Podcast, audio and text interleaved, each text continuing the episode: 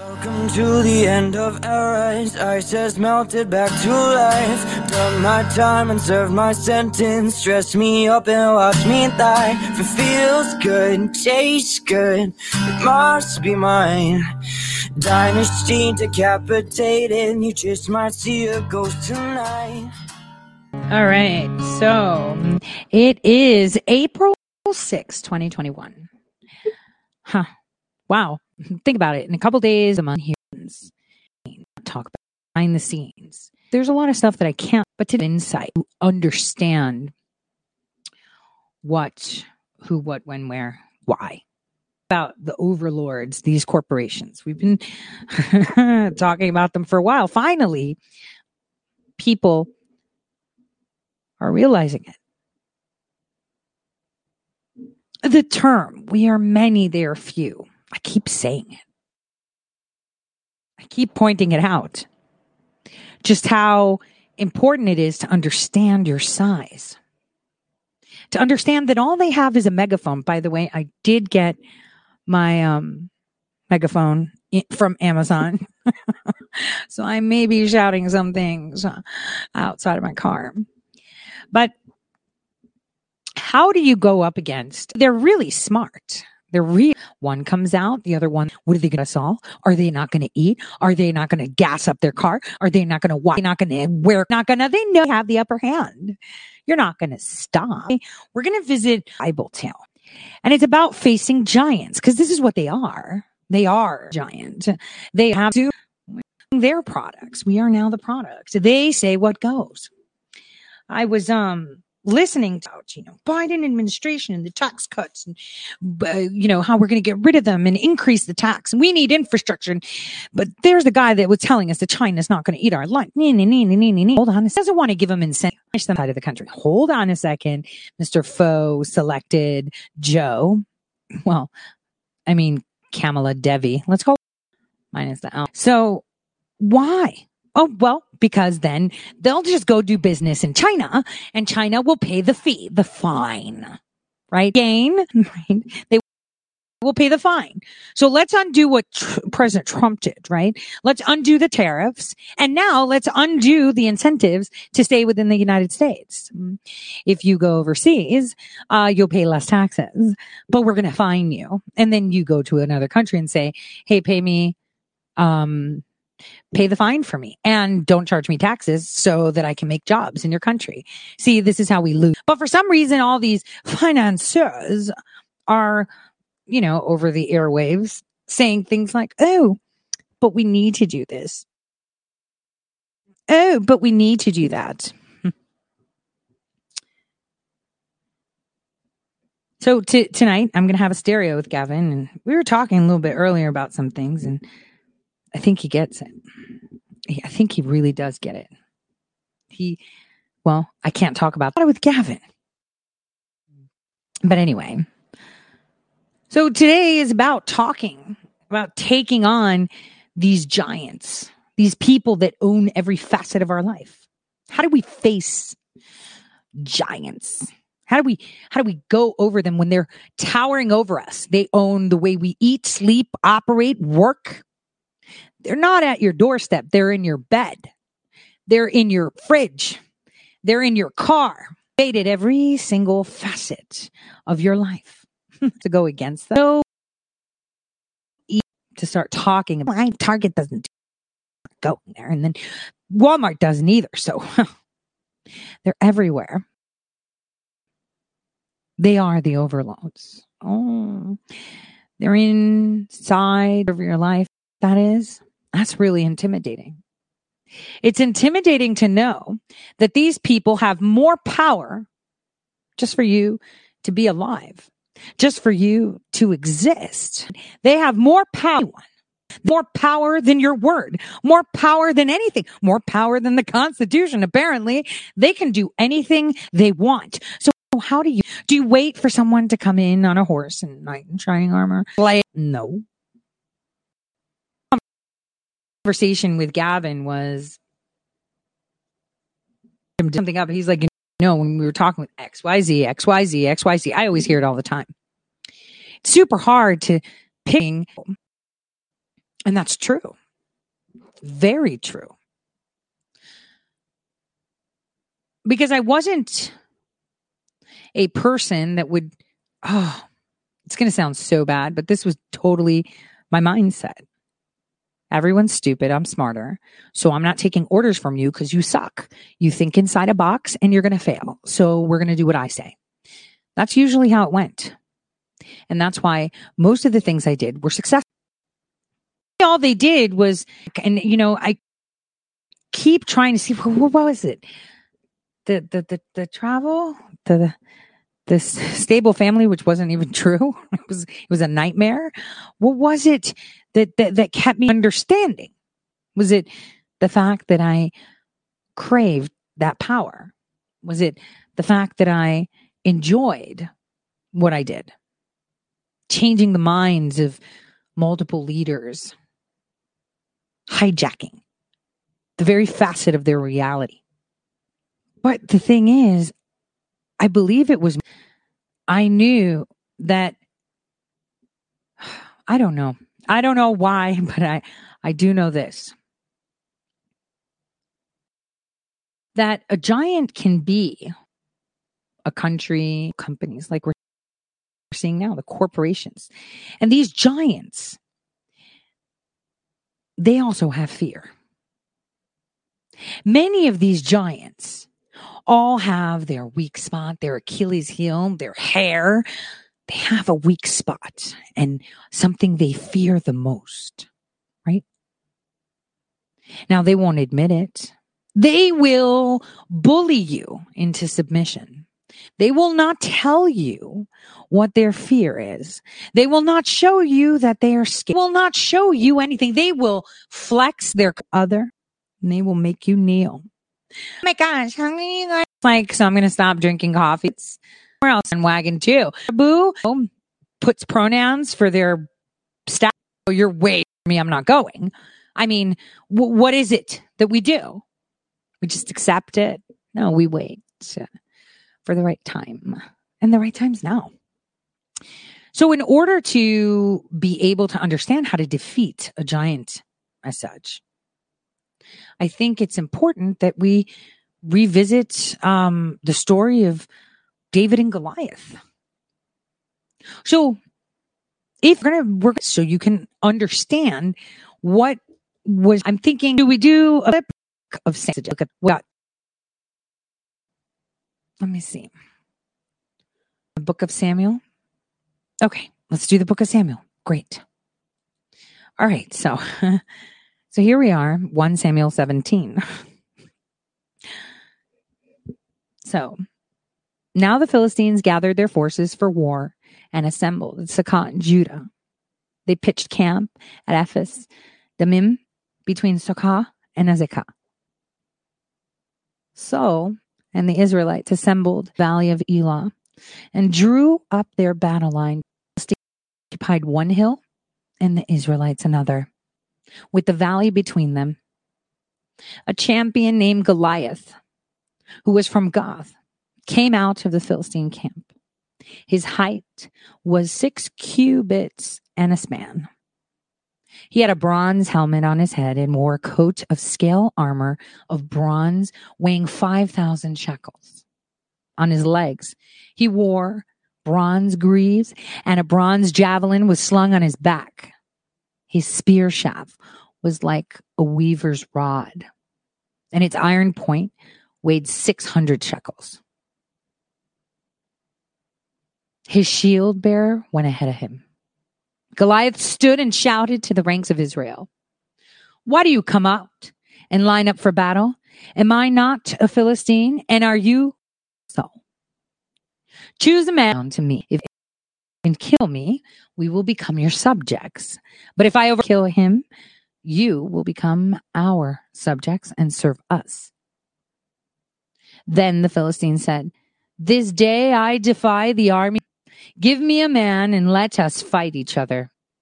On hearing the Philistines' words, Saul and the Israelites were dismayed. Now, that was um, 1 Samuel um, 17, 1 through 11. So we stopped at right after 11. So here there are two camps, right? um, the Philistines army, and they're standing at hills, and there's a valley, right? Six cubits. He wore bronze. He had an iron point that weighed 600 shekels, right? He even had his own shield bearer. He was just like, yo, what's up? Right? And King Saul, they, they, they shook. I want you to think of yourself as King Saul's army, the people, and that the corporations are the Philistines, right? Now, they claim that if we fight and we lose, we will serve you. But first of all, if you know history, the Philistines that were there were actually there to serve man, uh, to to uh, coincide and help each other. Great trade. They were getting along great, lights, but really, really strong, and decided we're not going to be providing you goods anymore. You're just going to work for us. You're going to be our slaves. Kind of when Amazon began in a garage, you know, the little tiny, tiny violin story. I started in a garage and yes, great commerce. Let's do it. Nee, nee, nee, nee, nee, nee. And suddenly Amazon's so big. They're just like, well then, send your best, cause I will slay, slay, slay. Cause I not only owe every little company here, I owe them in that country and that country and that country. Look at me. I am a giant. Same thing goes for Walmart and Target and Major League Baseball. Do you want Cracker Jacks and hot dogs and beer? Watching men swing a stick, hit a ball and run around like idiots around a base. I like baseball, but let's just break it down. They're threatening us, right? That if we don't act the way they want us to, we can't watch their athletes. Thousands of people, a million dick to come and cheer kids and buy team shirts, right? Huh. But we have to do it under the condition that we think like you or the way you tell us. I'm sorry, that's not how it works. Okay. Let's just put it into perspective. That's literally not how it works. Look, I'm going to put up millions of dollars. They're going to be, we're going to, and you're going to pay us a shit ton of money to come and watch them hit a ball with a stick and run around in the field while you cheer and hate the other side and drink our overpriced popcorn, uh, g- g- Coke. And, and you're going to do this because how high on a shop can. Now, speaking of what I can and can't do, that. So let's continue with this story. So you understand who David is and who Goliath is. So we start at 12. Now, David was the son of an Ephrathite named Jesse, who was from Bethlehem in Judah.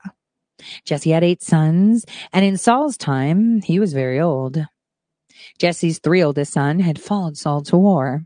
The firstborn was Eliab, the second Abinadab, and the third Shammah. David was the youngest follows Saul, but David forth back and forth to Saul to tend to his father's sheep in Bethlehem. For forty days, the Philistine came forward every morning and evening. Stop right there. So now we're introduced to David as the youngest of the sons.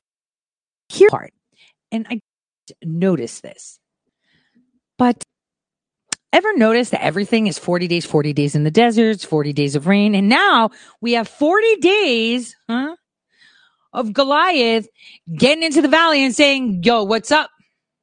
You gonna bring someone or we're gonna make you ours. What are you gonna do about it? What are you gonna do about it? What are you gonna do about it? That's exactly what's happening. Listen again carefully to 1 Samuel 17, 16. For 40 days, the Philistine came forward every morning. His was Bring it. Cause we just made you our biatches. Now Jesse said to his son David, take this ephah grain and these 10 loaves of bread for your brothers and hurry to their camp. Take along these 10 cheeses to the commander of their unit. See how your brothers are and bring back some assurance from them. They are with Saul and all the men of Israel in the valley of Elah fighting against Philistines. Early in the morning, David left the flock in the care of the shepherd, loaded up, and set out, as Jesse had directed. He reached the camp. As the army was going out to its battle position, shouting the war cry, Israel and the Philistines were drawing up their lines with the keeper of ran to the battle lines and asked his brothers, As he was walking with him, Goliath, champion from Gath, stepped out from his lines in casual defiance, and David heard it. Whenever the Israelites saw the man, they all fled, fear. Now the Israelites had been saying, Do you see how this man keeps coming out? He keeps coming out to defy Israel. He was provoking them, guys. He was provoking them, saying, Yeah, what are you going to do about it? Look at me. Ha ha. What are you going to do about it? Ha ha. Look at me. For 40 days, the king will give great wealth to the man who kills him, his daughter in marriage, and will exempt his family from standing near, standing near, be dusting and removes this disgrace from Israel. Who is this uncircumcised Philistine? that he should defy the armies of a living God. They repeated to him what they had been saying and told him, This is what will be done for the man who kills him. When Eliab, David's older brother, heard him speaking with the men, he burned with anger at him and asked, Why have you come down here? And with whom did you leave those few sheep in the wilderness? I know how conceited you are and how wicked your heart is. You came down only to watch the battle done, said David. Can I even speak? He turned away to, and brought up the same matter. And answered, David said was, and Saul sent for him.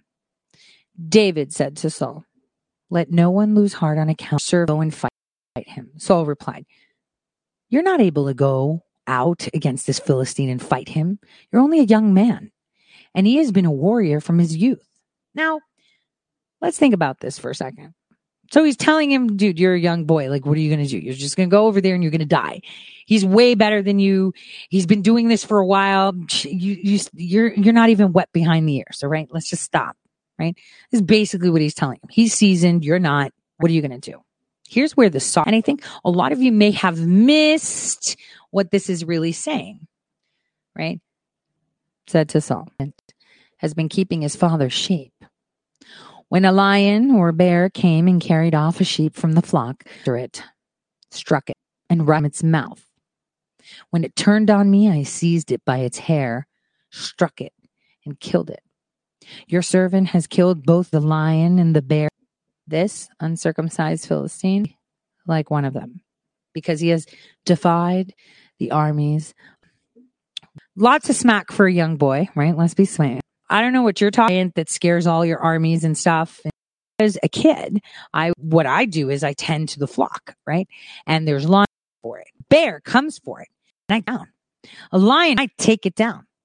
Now think about it. Whatever your giant may be, I could tell you over the years that all giants, every single huge, massive giant works most effectively in a valley right? oh, it's in a valley. Why? What's the difference between a valley and the top of a mountain or flat? The it's you know when society, right?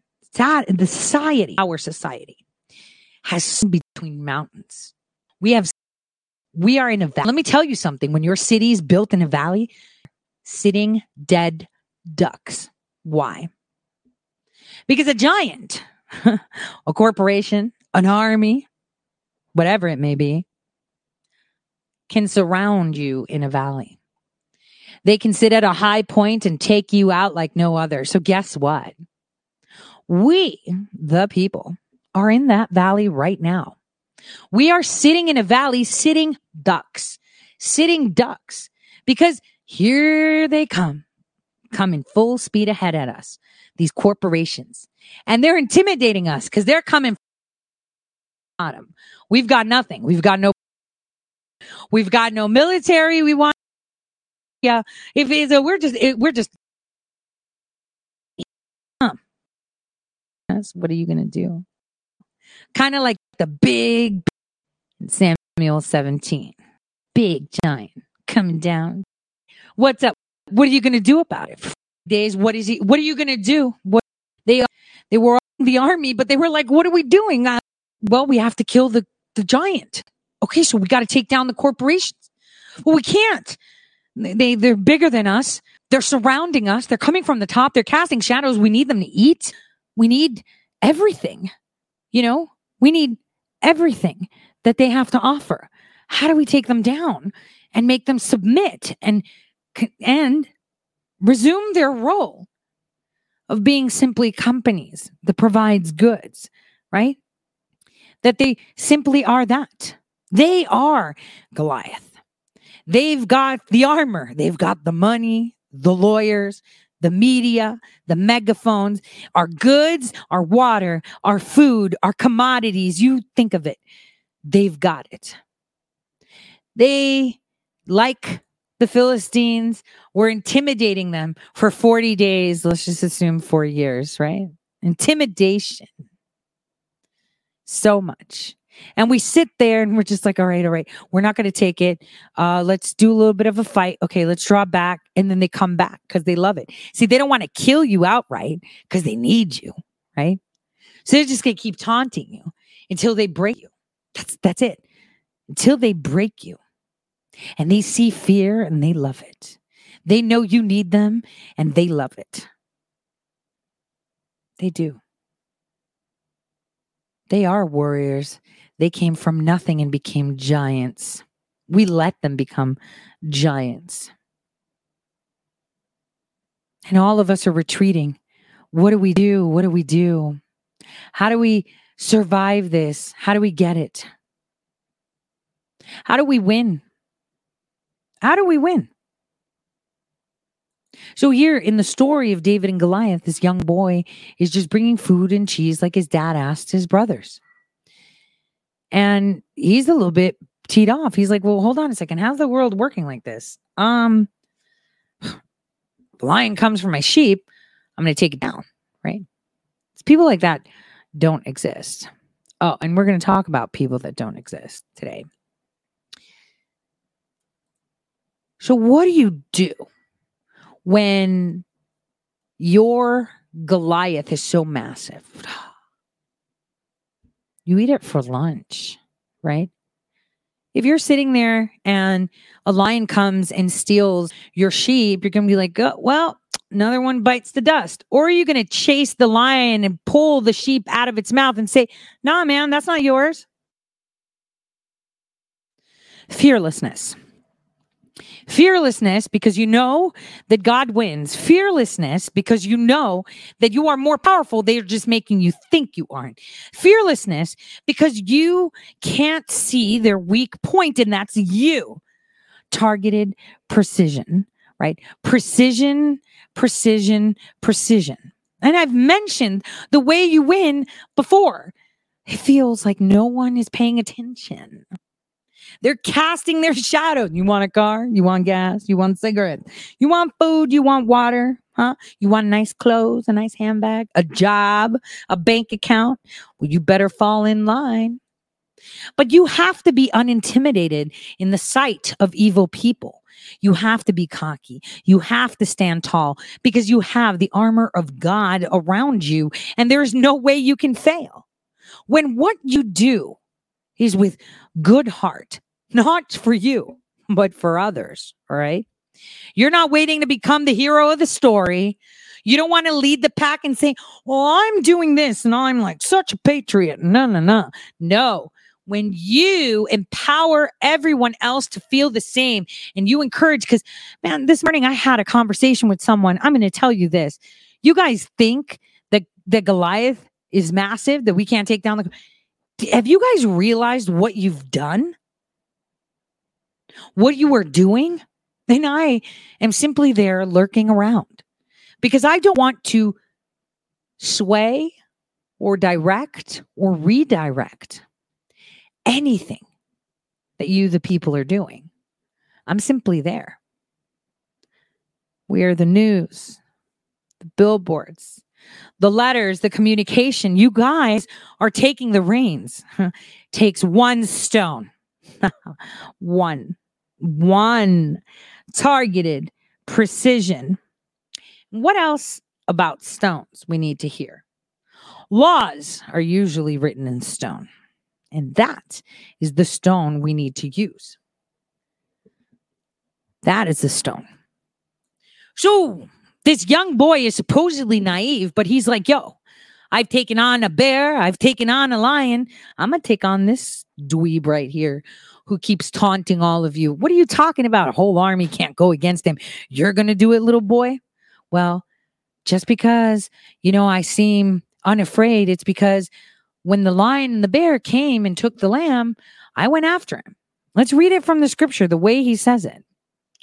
He says, Your servant has been keeping his father's sheep. When a lion or a bear came and carried off a sheep from the flock, I went after it, struck it, and rescued the sheep from its mouth. When it turned to me, I seized it by its hair, struck it, and killed it.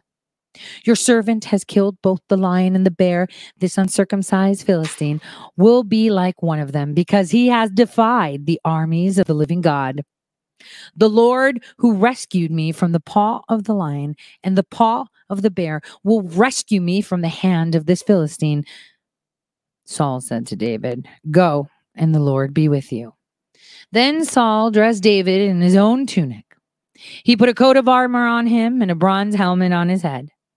David fastened on his sword over the tunic and tried walking around because he wasn't used to them. I cannot go in these, he said to Saul, because I'm not used to them. So he took them off. Then he took his staff in his hand, chose five smooth stones from the stream, and put them in the pouch of his shepherd's bag. With his sling in his hand, approached the Philistine. Meanwhile, the Philistine, with his shield bearer in front of him, kept coming closer to David. He looked David over and saw that he was a little more than a boy, glowing with health and handsome, and he despised him. He said to David, Am I a dog that you will come at me with sticks? And the Philistine cursed David by his gods. Come here, he said, and I'll have your flesh for the birds and the wild animals. David said to the Philistine, You come against me with sword and spear and javelin, but I come against you in the name of the Lord Almighty, the God of the armies of Israel, whom you've defied. This day the Lord will deliver you into my hands, and I will strike you down and cut off your head. This very day I will give the carcasses of the Philistine army to the birds and wild animals, and the whole world will know that there is a God in Israel. All those gathered here will know that it is not by sword or spear that the Lord saves, for the battle is the Lord's, and he will give all of you into his hands.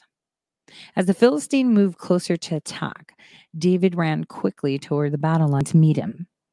Reaching into his bag and taking out a stone, he slung it and struck the Philistine in the forehead. The stone sank into his forehead and he fell face down on the ground. So David triumphed over the Philistine with a sling and a stone, without a sword in his hand. He struck down the Philistine and killed him. David ran and stood over him. He took hold of the Philistine's sword and drew it from its sheath. After he killed him, he cut off the head with the sword. When the Philistines saw that their hero was dead, they turned and ran. So here's the deal all the Philistines were bullies, right? All of them. And what David did, he went in there saying, No, man, it's one stone. That's all it takes is one stone that stone is going to be cast. These corporations have gotten out of control, so much out of control that are that even our own SCOTUS could not even fathom how much control they have. And even though there was no actual judgment, and they sent it back yesterday, they made it clear that this is a big problem. It is a very big problem. Just how out of control they have, how much power they have, not only on what you eat, drink, wear, the way you talk, the way you think, what you're allowed to say, what you're allowed to read, what you're allowed to do. Horrible. So, what happened is that there was a case brought up to the Supreme Court. Joseph R. Biden Jr., President of the United States, and everyone else, versus the Knight First Amendment Institute at Columbia University. A petition for writ certiorari is granted. The judgment is vacated and the case remanded to the United States Court of Appeals for the Second Circuit with instructions to dismiss the case as moot. Justice Thomas made it clear that there is way too much power, way too much power in the hands of few. Specifically, that of our ability to have conversations. And I quote, but government officials who informally gather with constituents in a hotel bar can ask the hotel to remove a pesky patron who elbows into the gathering to loudly voice his views. The difference is, is that the government controls the space in the first scenario, the hotel, in the latter. Where here, private parties control the avenues for speech.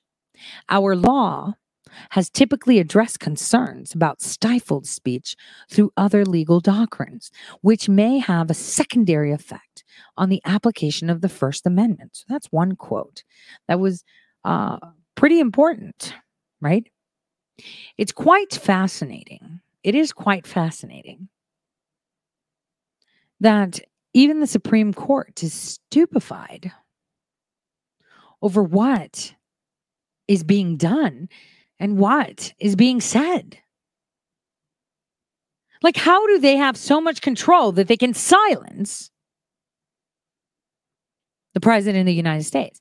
Therefore, yesterday, I sent out this message. Today, at a SCOTUS, Justice Thomas says, we will soon have no choice but to address how our legal doctrines apply to highly concentrated, privately owned information infrastructure such as digital platforms. Man, things are heating up. You guys are ready to take on Goliath. We're doing it, and I'll tell you how. So it was one stone that took out Goliath. Now, we have many Goliaths. We have digital Goliaths, we have consumer goods Goliaths, we have schools, right? We have a lot of Goliaths right now, tons of them. So many of them. But it only takes one, one stone. One stone will take out one. One. The only way to do that is to bring in a Trojan horse. Now, you can't fight them on their turf. You're in the valley, right? So you got to use the valley to what you got. Now, I've said this time and time again. We have laws on our state level. We have laws on our state level. We have laws on our municipal levels. Use them. If MLB wants to be vaginas about things, right? Then scold them, penalize them. Now, how do you penalize them in your state? Well, I don't know. Maybe they'll violate something like do something racist, like ask for ID and use their own against them. But for example, if Delta demands that you have a COVID passport, I can say, well, in the state of Ohio, they shouldn't be allowed to operate. You should kick them out of the airports. They should not be able to service my state because they are discriminating. They're um, engaging in medical discrimination, right? If a bank chooses, like PNC has, to get rid of conservative bank accounts, well, we can then go to our states and say, well, they've banned all these people from having accounts because they said, uh, you know, they um they don't like their speech, and that's against the law. So they shouldn't be able to operate in our state. See, in your state, right? In your state, you have way more power than you do on a federal level. In your county, you have way more power than you do on a federal level. In your town, you have way more power than on a federal level. I've said this to my kids as well, and this is pretty good advice. Do not be bothered where you go get your undergraduate degree. Go to like a state, you know, college. Don't spend the money on your undergraduate degree. You're getting the same damn information. Maybe not as amazing as going to Harvard or Yale, but there's no point because you'd prefer to be a shark, right? In a goldfish pond than to be a shark among sharks. See, when you learn to be a shark in a goldfish pond, hmm, you learn how to move faster, respond faster, and attack better.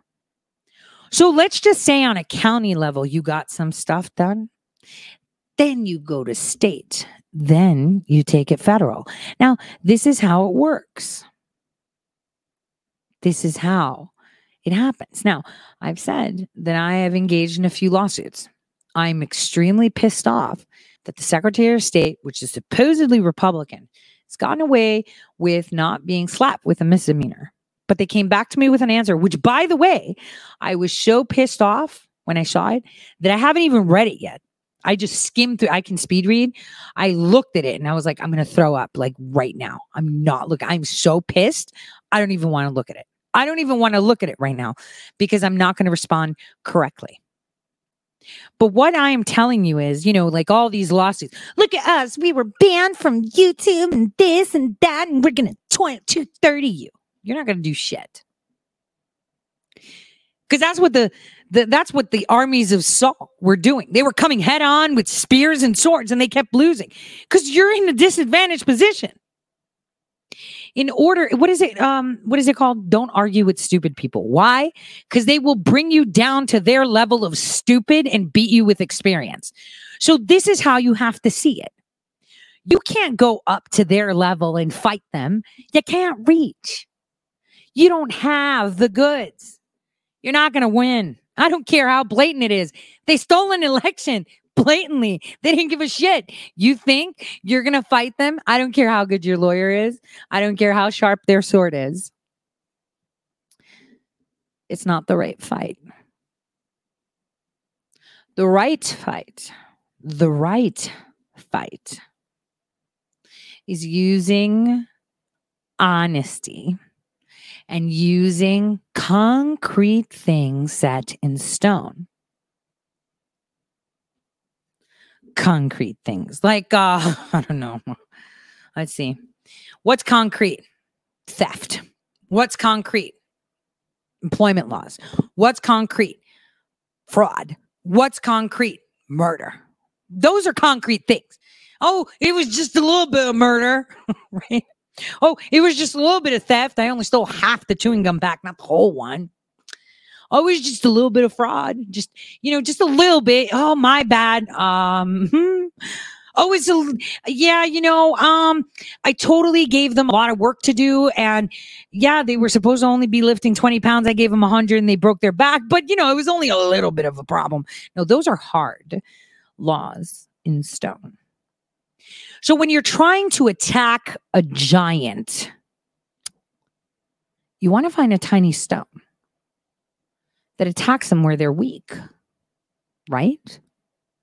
That attacks them where they can't get out of the box, right between the eyes to let it sink in. That's the way you win. So now that we've said this, for those of you watching on video, I think it would be great if we just watched the little clip. Where is it? I found a really cute clip about David and Goliath. Or I might have removed it because we said we weren't going to do it. Gosh darn it. We have a lot of little stories to talk about today. But anyway, so the only way we win is by the way we approach a situation. You know, like just like David standing across from Goliath with like five little stones in his pocket, right? He just plays with them and he's all tiny and stuff against Goliath. And he's like, I got five stones. Five, five, five, five, five, five, five stones. And I'm gonna and I'm gonna win. He was right there, just standing there. And he proclaims, right? You have a sword, you've got a javelin. So we proclaim you've got lawyers, you've got money, you got the megaphone. But what you don't have is God on your side. And all you do is taunt. And what he did was he put his little hand in the bag, picking out from one of the five stones, and struck the Goliath so hard that he fell down. He fell down so hard that he was able to then take his sword and chop his head off himself. He took the giant's sword and chopped his head off. In other words, he took what the giant was using as defense and killed him with it. I want you to remember that. It takes one stone to bring it down, and then you use their weapon against them. I mean, you'll see what that means soon. But that is the tale of Goliath. And boy, you know, it's kind of looking more biblical, biblical, biblical, biblical every single day. It's so bizarre. How much power they flex, how much of a shadow they cast. So, Chris Salcedo actually put a very good commentary together. I, I, I like him about these, uh, how do you call it? The woke mob. the woke mob. They're insane. But like many who say, takes one stone, man. And you watch that stone come hard. Hard. And then you use their own sword. What they were going to use against you, use it against them, and you chop the head off, per se. Take a listen to what Chris had to say. Salcedo Show here on Newsmax TV. I pray you had a blessed Easter and that time with you and your family, your friends, every bit the celebration of hope that Christians have traditionally undertaken. The fake Catholic, Joe Biden, was busy and addressed the nation in a message that was released on Easter. It was an odd Easter message. Mr. Biden never once used the name Jesus Christ in his message, but he and Mrs. Biden mentioned the China virus seven times. There's a reason why this is done. Uh, one name engenders hope, the other engenders fear. And trust me when I tell you, socialists love Americans living in fear, compliant with the left wing's ever present, ever changing edicts and directives. Fear keeps people in line. And that's exactly where the control freaks in the left want all of you. Biden is also expressing his support for the latest attack being launched in the economic war against Americans. Major League Baseball has announced it will pull the All Star game and the draft out of Georgia. This is being done in retaliation against Georgians and their support of restoring election integrity. Biden fully supports this economic attack on the red state of Georgia. So much for being an occupier of the Oval Office for all Americans. Hmm? The question remains what will we, the people, do in response to these attacks? An economic war has been launched against us. Will you fight? Or surrender? That's the question we ask in tonight's preamble. First things first, for those of you who su- support voter ID and placing a deterrence in, in place to, to stop cheating at the ballot box, you are not alone. According to the Associated Press, nearly three in four Americans support voter ID. That means it's the tyrannical minority, the Democrat Socialist Party, and those in these boardrooms of these woke corporations who are the overwhelming minority in this country. The bonehead commissioner of baseball, Robert D. Manfred, said this about voting integrity laws. Quote, Major League Baseball fundamentally supports voting rights for all Americans and opposes restrictions to the ballot box. What? He opposes restrictions that prevent foreign nationals from voting. He opposes restrictions that stop ballot box stuffing. He opposes restrictions that prevent the dead from voting any sane person supports every American's right to vote. But people with half a brain, which seems to eliminate Mr. Manfred there, also know that we have a right not to have our legal votes canceled out by ineligible votes. Mr. Manfred's statement is as contradictory as it is stupid. Given his statement, why would any American give their hard earned disposable income to Major League Baseball? Is such stupidity worthy of your support? Forget about how dumb Major League Baseball is. What about their support for racism, slavery, and the nation that intentionally unleashed the China virus on the world? That's right. Major League Baseball does business with the Communist Party of China. MLB attacks the fellow, their fellow Americans and then embraces China. The very same China that is full of avowed racist against blacks, full of those who undertake the enslavement of millions, and a country that has killed millions of others worldwide in that unnecessary pandemic. Florida Senator Marco Rubio noted Joe Biden's and Major League Baseball's values when he tweeted, at MLB caves to pressure and moves draft and all-star game out of Georgia. On the same week, they announced a deal with a company backed by the genocidal Communist Party of China. Why are we still listening to these woke corporate hypocrites on taxes, regulations, and antitrust? That's a very good question. Now, even though this is a bona fide argument and that we should be paying attention to their woke arguments, right? It's bona fide. We're being distracted. I want you to pay attention. We're being distracted. Norwegian cruises, huh, you're not going unless you're vaccinated. You want to enjoy these freedoms? You must show me your papers. Which reminds me, I didn't even show you guys yesterday mm, my um little video. We should play it and see the similarities of um actual communists. right? We should totally see these communists, Hitlers in action because that's exactly what they are. See, we're being distracted with um with you know, righteously distracted, okay? I'm not saying that it's not a good thing. Economic warfare is never fun, okay? It's never fun and it's never correct. Because that is your livelihood. You won't get toilet paper. Remember, they were banning it. You won't have food or water. But I'll tell you what, one thing that is repetitive when a ship is going down, right, on a ship that they've banked so much time and effort into it,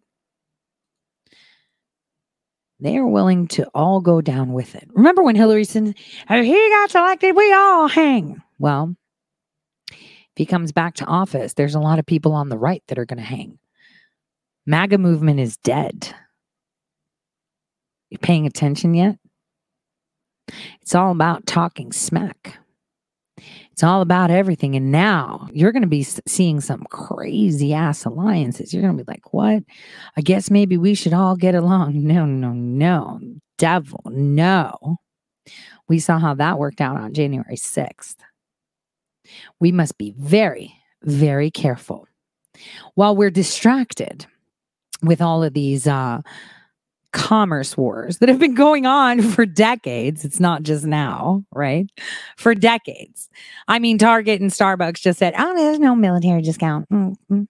Fuck the people that fight wars for us. It's just stupid, right? People boycotted them. Are you going to boycott everyone? They all came together, right? It's you, the people. Because if you concede, or if you're like, well, you know, I mean, we're all in, in it together and we all need to work together and we all have the same message, where's the morals? Can you unite with someone that, um, I don't know, promoted mail in ballots? Can you unite with someone that attacked a child for being victim of a crime? Can you fathom yourself ever uttering those words? I'm going to work with that person, even though uh, they took me for a ride and they lied and they got paid by the Lincoln Project. You can't fathom that.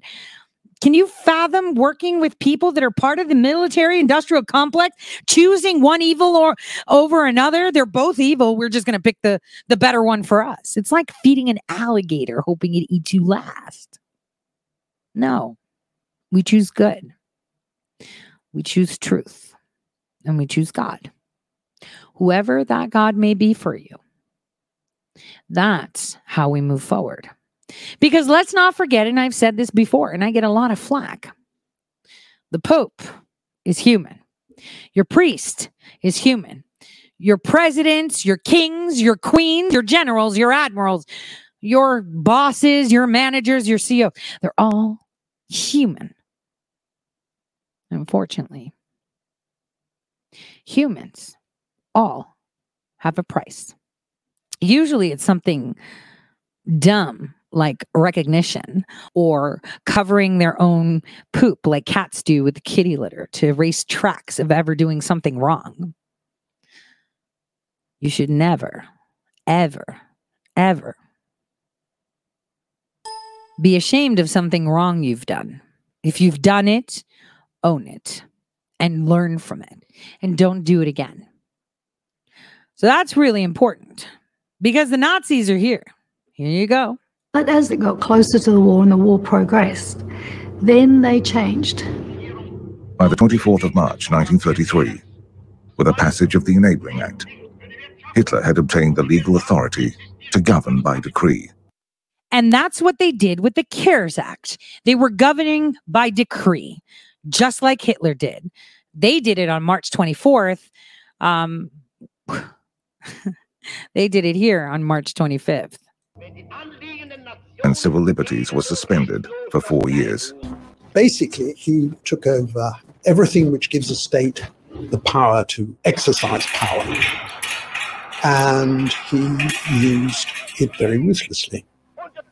So they are taking away any power you may have. What are they going after? Your state's not in charge of your elections. Your state's not in charge of your health. Your state's not in charge of anything. We are. They are sequestering the power, just like Hitler did. They made it clear that anybody who resisted them was going to have a nasty time. That very quickly established their authority. And that's Never how. underestimate the weapons of the state to dominate a population and control a population. Can you see it? Can you see it? How eh, eh, this is history repeating itself again and again and again and again and again, again. How many times does it have to happen before you learn? They have taken over every facet of your life. Your state legislators sitting there with their thumbs up their butts, right? Not responding to crap that is being said. Like, oh, we need COVID passports. Hey, do you have a port in your state with Norwegian cruises? Huh? I would start on filing in your state and saying they should not be able to port in my state because they're demanding passports. That's that's how you stop it because there are laws for that already. And discrimination to be able to enjoy a business is violating your constitutional rights. Move, do it. No one's going to do it for you because they're all about money. They're all about clout. They're all about being famous you know, all those pretty things. I mean, this is why we lost the election fraud cases because everybody wanted to be a fucking hero rather than put their tail under their leg and say, how do we beat this? And there they were with their whole plan in their face and said, well, we can't use that because then we didn't do it. True story.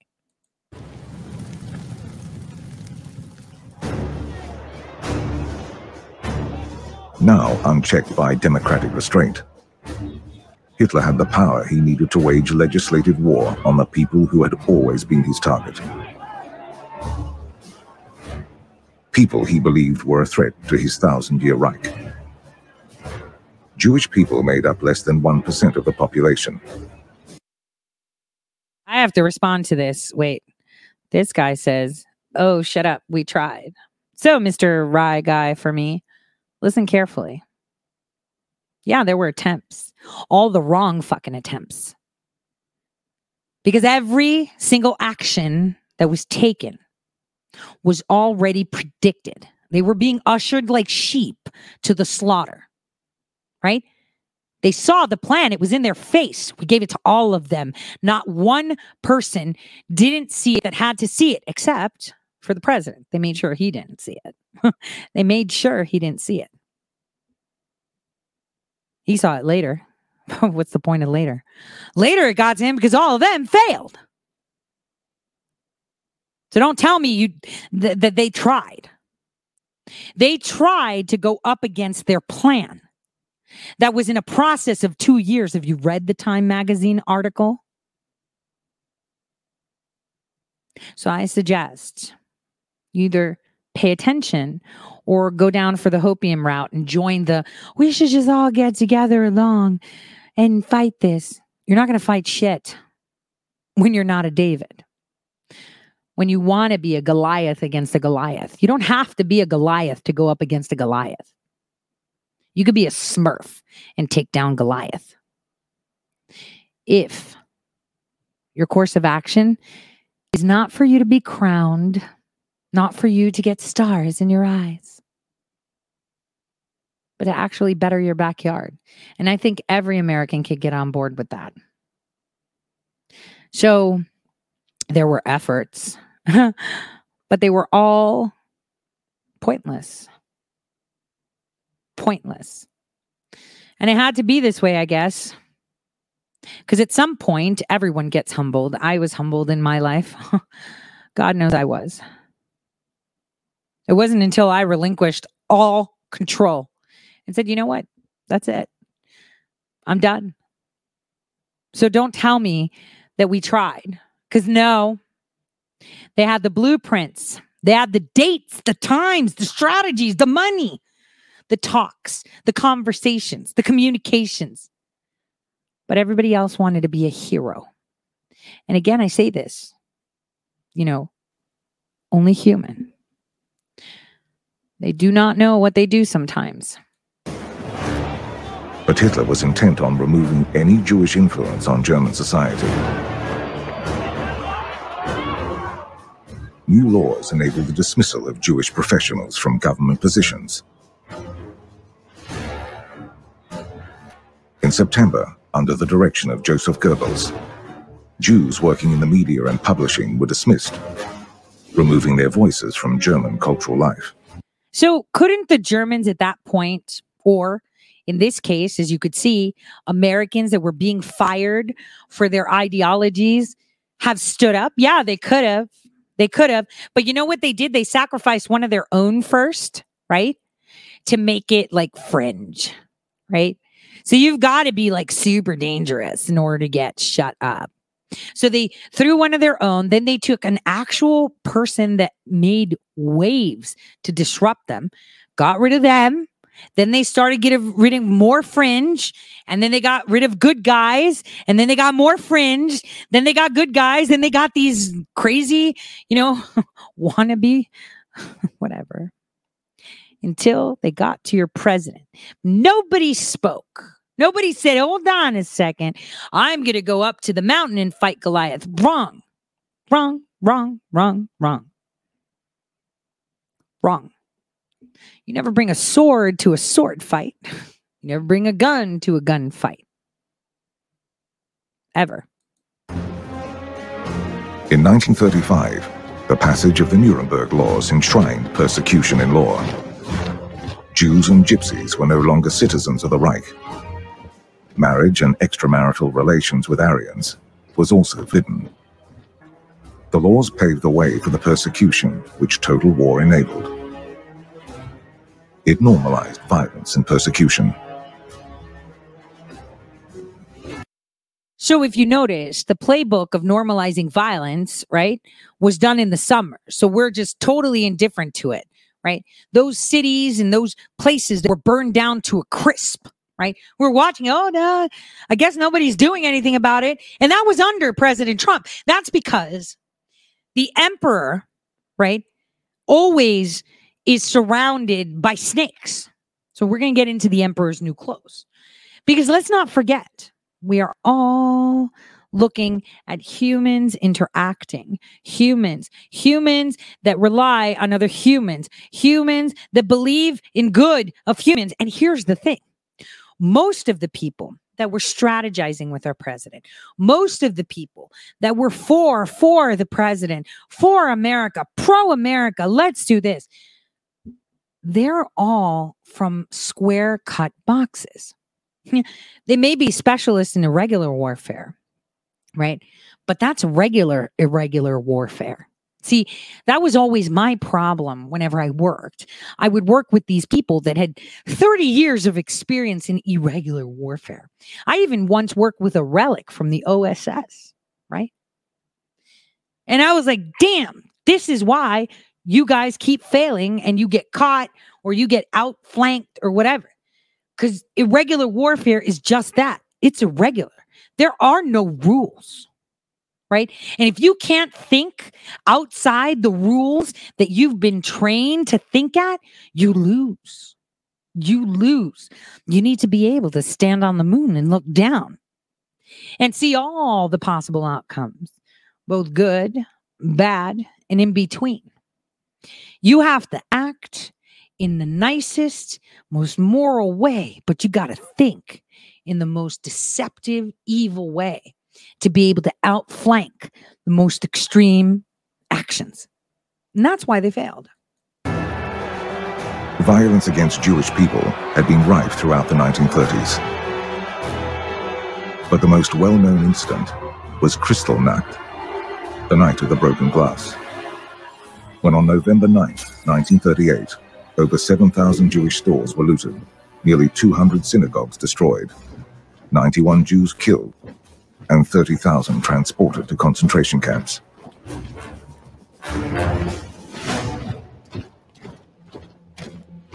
For Jews, it has had a deep impact on their consciousness and their memory because most Jews realized experiencing the burning of their synagogues, the destruction of their homes, the terror in streets, it symbolized the end of the German Jewish relationship, of what was also called the German Jewish symbiosis. And most Jews gave up their hope or their notion that they still had a right to domicile in Germany. So that's why I think the CDC and the Biden administration needs to come out a lot bolder and say, if you're vaccinated, you can do all these things. Here are all these freedoms that you have. Far left. You heard that, right? So we're in a nation that provides us all these freedoms already. But now they've put stipulations on it that aren't even written into the Constitution. And everyone's sitting there focusing about the election. Oh, if we don't, you. You got to pick your battles. Right now, you got to put your foot down. You got to hurt the corporations where it's at. Because once you put your foot down on these COVID things, everything else comes down. You got to choose wisely. You got to choose wisely. You got to take these corporations down very wisely very wisely. And unfortunately, you know, there's a lot of people that still think that they've got handle on it because they have the best technology for their time and their ability, uh, the best training, years under their belts. But they have to remember it was all constructed for them. They've been in regular, irregular warfare. This is beyond the boundaries of anything you can imagine. The president saw it. He can see that. Listen to him tell you it. He knew what was coming. Left radicals have become increasingly desperate and increasingly dangerous in their quest to transform America into a country you would not recognize, a country in which they control every aspect of American life just as socialist and communist movements have done all over the world. They're cracking down on all dissent and demanding absolute conformity. They want total control. Yes, they do. Total control is their goal, and you see it. This is where everyone has bent the knee. This isn't your average game of chess. Now, I couldn't tell you how many hours, miles, uh, days, years something will happen, right? I couldn't tell you in in in any shape or form anytime. But what I could tell you is as far as the stars would let me see. Now, I've said this many times before. People like me do not exist. So I thought before um, we get our coffee, we could uh, watch, right? We could watch a video about people that don't exist before we get into our next segment. So I hope you guys enjoy this. It's kind of fun and it's all verified. It's not myths and stories. There's many more that haven't been told. These are the only ones that have escaped into the public sphere. Day of work. You never exactly dreamed of working in border control at an airport when you were growing up. In fact, you hoped to become a world renowned chef. But it's 1956 in Tokyo, and you had to take what you could get to support your family. So here you are tending to thoroughly examine the passports placed in front of you when really there's no doubt in your mind that the person in front of you matches their photo. Smiling and playing along when another annoying tourist greets you by saying konnichiwa. Your mind is off in another world dreaming of creme brulee when a smart looking white guy in a nice suit approaches you. Nothing out of the ordinary there, but something catches your eye. His passport looks kinda weird. It's blue, but it almost has a purple tinge to it. And that's not the only thing. You don't recognize the design on the front either. Is that a flower or a lion? Who knows? As someone who works day in and day out checking the passports of visitors to Tokyo, you thought you'd seen pretty much every passport under the sun. But this one has got you curious. As Mr. Suave approaches, you notice he's looking slightly disoriented, but you assume it's probably just jet lag. After all, he must be from a pretty exotic and far off location for you, of all people, to not recognize his passport. As he passes the passport over, you do a double take. Wait, what? The document states very clearly that it's issued by the country of Taured? Now, you can't claim to know every country in the world without fail, but you're pretty sure there's nowhere in the world called Taured. Starting to think you're going insane, you consult your documents to check that you've not had a minor case of amnesia. But nope, Taured is not listed as a nation. Could it be one of those places caught up in a weird dispute about its sovereignty? Are you just being dumb and actually Taured is another way of saying Namibia in Afrikaans? Conversing with you in fluent Japanese, he assures you that he's from Taured. Thank you very much. Getting slightly irritated, he says he came to this very airport two times already this year and never had any issue getting through security before. Sure enough, he has the passport stamps from Japan and other locations all across the world, as well as having various currencies in his wallet. When you tell him you don't believe Taured to be a country, he looks at you in disgust like you're the crazy one and says his nation has existed for a thousand years and is one of the most prosperous in the world. Okay, boomer. You sit in silence for a few seconds and you try to process what's happening. Could this be some sort of elaborate hoax? Maybe. But who would be stupid enough to pull a prank on a border control officer? Besides, this guy looks just as stressed as you are. He's either an incredible actor or he's genuinely from a country that doesn't exist. Oh, hang on a minute. What are you even saying? Realizing you need some backup and maybe some moral support too, you call your boss over. He doesn't know where Taured is either, which is slightly reassuring as it proves that you're not the one going insane. But it does raise some larger questions. Who the hell is this guy? And how did he get here? And why do his documents look kinda legit? Your boss produces a map and asks the man where Taured is. What an ideas man. You can see why he's in charge and not you. You expect him to point to the middle of the Indian Ocean or something, but much to your surprise, he places a finger on the border between France and Spain. Isn't that another country nobody ever talks about that's between the border of France and Spain? Andorra? Oh, wait, he's literally pointing at Andorra. Nice try, bud. This is getting ridiculous now. Yet he remains indignant that Taured does exist. You both sat there scratching your heads, but this guy's starting to get angry. He explains that he has a business meeting tomorrow and would like to get to his hotel room soon. Thank you very much. Curious, you ask to see the supposed reservation. He smugly hands you a handwritten note with the phone number and the name of the hotel. You've heard of the place, actually, but when you ring, the hotel says they have no reservation in the name given. He asks you to ring the man he has a business meeting with tomorrow instead, but the same thing happens. Even the bank in his checkbook doesn't exist. At this point, the man has completely lost his original swagger and is visibly shaken. His face turns pale. He begs you to let him leave the airport, saying he doesn't know what's happening, but he also has nothing to hide and just needs to rest. Of course, it's not that simple. You're actually starting to feel bad for the guy, but you have no choice but to detain him in a nearby hotel guarded by immigration officials. When you go home that night, you can't stop thinking about what just happened. Maybe you'll wake up the next morning and there'll suddenly be a logical explanation for everything. Or maybe your boss will tell you that it was all some kind of joke or weird protocol and he can't believe you fell for it. Instead, you wake up to some alarming news. The man has disappeared, vanished into thin air, evaporated, gone in a poof. Okay, you get the idea. The immigration officials who were guarding his room last night went to check on him in the morning and found he was nowhere to be seen. They claimed they stayed awake the whole night and barely heard a single noise from within the room. Well, accidents happen, freak accidents happen, but get a load of this. His personal documents were gone too. Even if you're willing to believe that the guard somehow fell asleep or that the man escaped through a window, how would he have retrieved his things? They were being held in an entirely separate location. How would he have even known where they were? It makes no sense. It's almost like it didn't happen. Funny that. But anyway, there are reports of similar incidents taking place. When I say So that was in the 50s in a that's a true story. That was in the 50s and it happened in Japan. wait, there's more.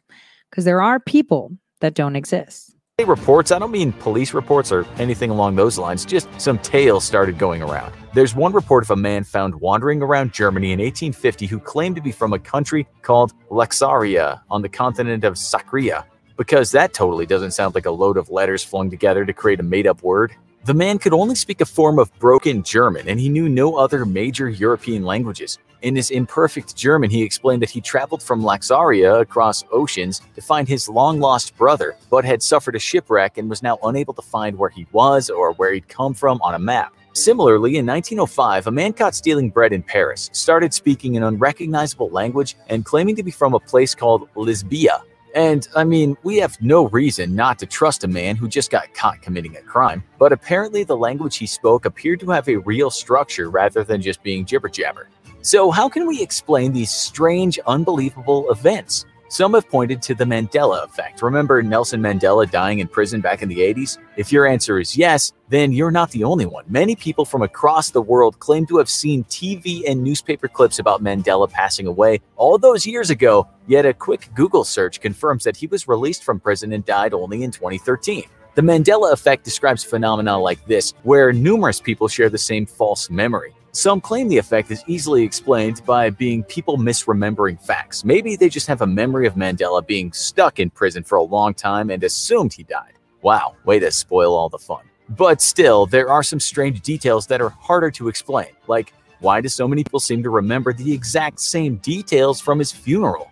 Put aside your logical explanations for a second and embrace the suspension of disbelief. Imagine that we exist within an infinite number of parallel universes. Many of these universes are practically identical, save for a few minor details. So, in this universe, I'm narrating a video for the infographic show about a man from a country called Taured that doesn't exist. And in another, I'm narrating a video about a man from a country called Andorra that doesn't exist. Trippy. It sounds a little crazy, but there are a few cases of people seemingly entering different dimensions. One woman called Liria Garcia Gordo woke up one day in pajamas she didn't recognize. Most aspects of her life appeared to be the same. She lived in the same house and took the same route to work in the same car. Yet, as her day went on, she noticed many more inconsistencies and experienced a severe case of jamais vu.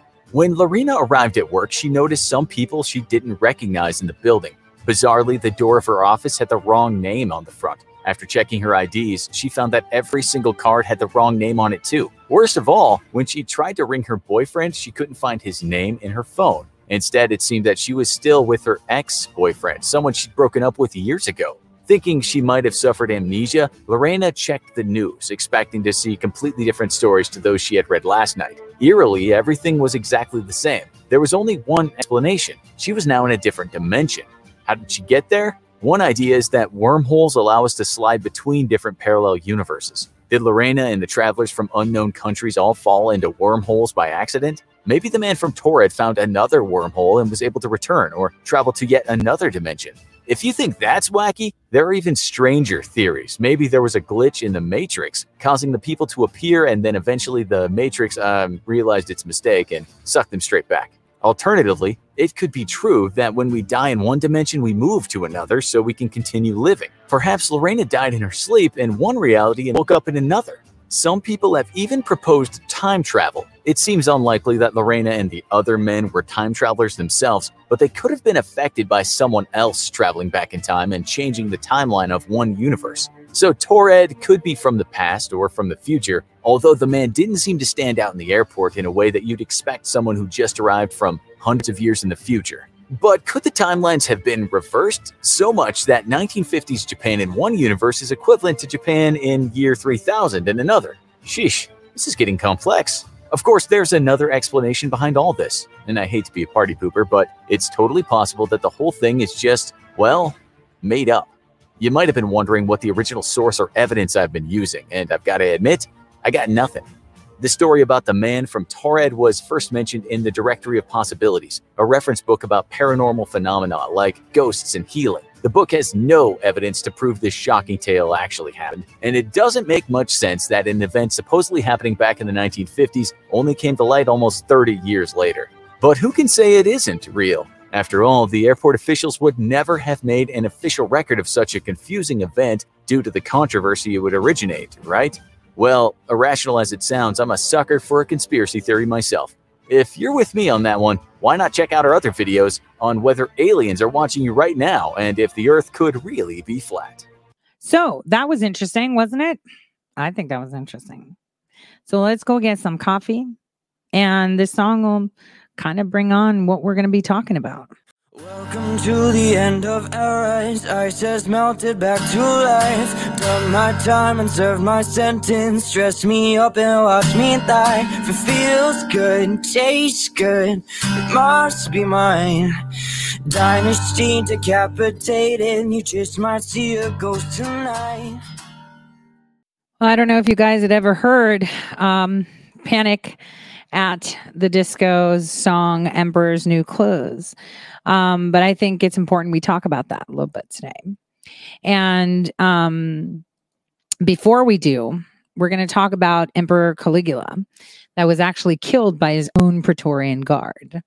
And the reason that I'm saying this is not to uh, infer any death, but to demonstrate how people, some people, think they know best for most.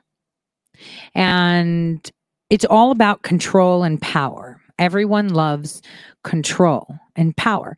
Uh, this is why in 1984, Ingsoc was so successful. If you remember, it was a corporation that did it, right? That would watch. They took over. They were extremely powerful. They were uh, providing all the goods they needed, all the jobs they needed, all the power they needed, all the housing they needed, everything. And it was ruled by one person. No utopia exists without concentrating power to one. Hmm. And that one can simply be a company or an entity. So it's quite important that you watch this short clip of his story. Here we go. Hello, and welcome to History Pod.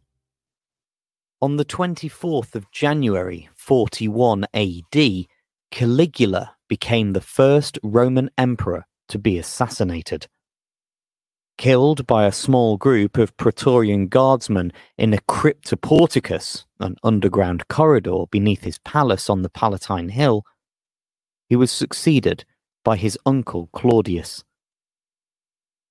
Caligula had come to power in March 37 AD, following the death of his great uncle and adoptive grandfather, Emperor Tiberius.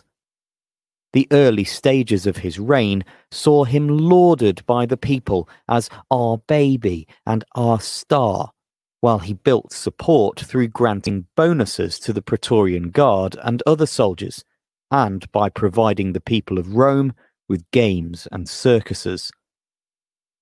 However, following a severe illness in October, it's reported that Caligula's behaviour slowly became more tyrannical to the point of megalomania. Only two sources exist from his rule those of Philo of Alexandria and Seneca the Younger, but both demonstrate acts of enormous cruelty and, to some extent, insanity. Caligula banished or executed his rivals, including his own father in law and brother in law, cousin, and adoptive son. He was accused of numerous sexual transgressions, including incest with his own sisters, and of turning the palace into a brothel. Furthermore, in AD 40, he began to style himself as a living god and introduced religious policies that required people to worship him as such.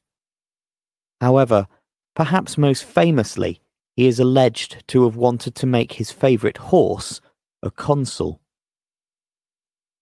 Such actions had led to three failed conspiracy attempts against him. But on the 24th of January 141 AD, three Praetorian guards, led by Cassius Chaerea, cornered him in a corridor and stabbed him to death. So, his own guard stabbed him to death because they assumed that he was done. Now, happy birthday, Truth Ray. Happy birthday. Um, may you have many more healthy and happy years to come. And for those of you, I I get messages like that. Oh, wait a minute, I watched that movie. Wait a minute, I thought of that. Wait a minute. You're getting on the right frequency right there. You're elevated. You may be in the valley, but your antennas are high. So, how does this work? Right? So what I I am thinking is I want to tell you the story of the emperor's new clothes myself. And then I'm going to have someone else tell you the story.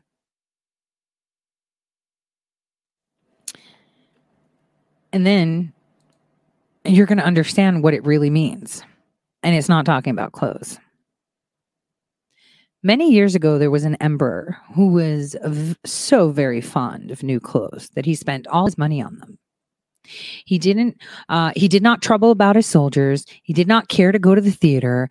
He only went out when he had the chance to show off his new clothes. He had a different suit for each hour of the day. Most kings would be found sitting in council. It was said of the emperor, he's sitting in his wardrobe. One day, two fellows calling themselves weavers came to town. They said that they knew how to weave cloth of the most beautiful colors and patterns.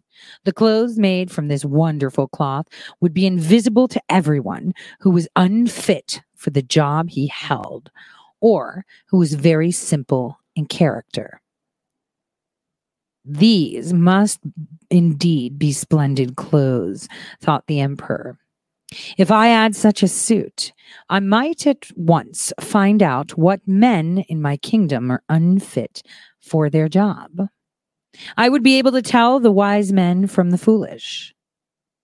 This stuff must be woven for me immediately. He gave large sums of money to both the weavers in order that they may begin their work at once.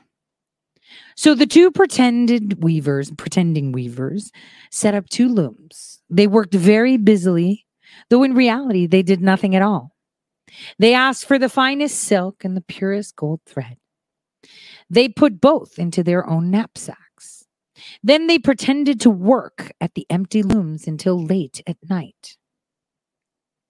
I should like to know how the weavers are getting on with my cloth, said the emperor to himself one day, when he remembered that a simpleton, or one unfit for his job, would be unable to see the cloth. He began to worry. To be sure, he thought he was safe. However, he would prefer sending somebody else to bring him news about the weavers and their work. All the people in the kingdom had heard of the wonderful cloth all were eager to learn how wise or how foolish their neighbors might be. I will send my faithful old wise men to the weavers, said the emperor at last. He will be best to be able to see how the cloth looks. He is a man of sense. No one can be better for this job than he is.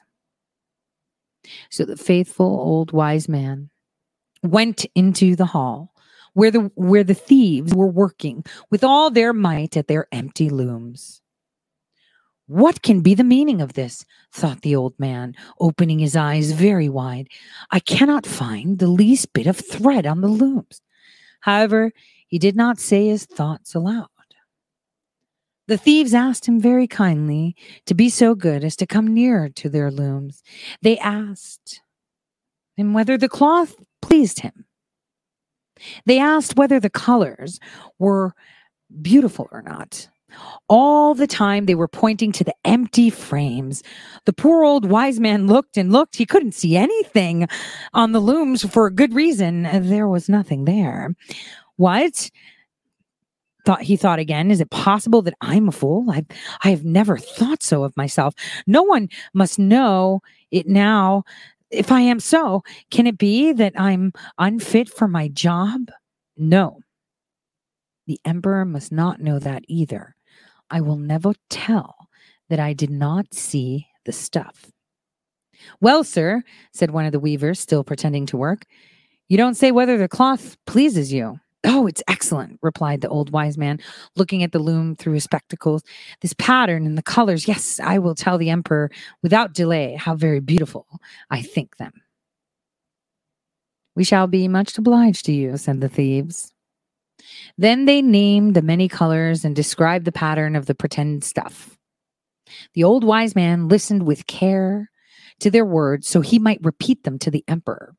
The thieves asked for more silk and gold, saying that it was necessary to complete what they had begun. Once again, they put all that was given to them in their knapsacks.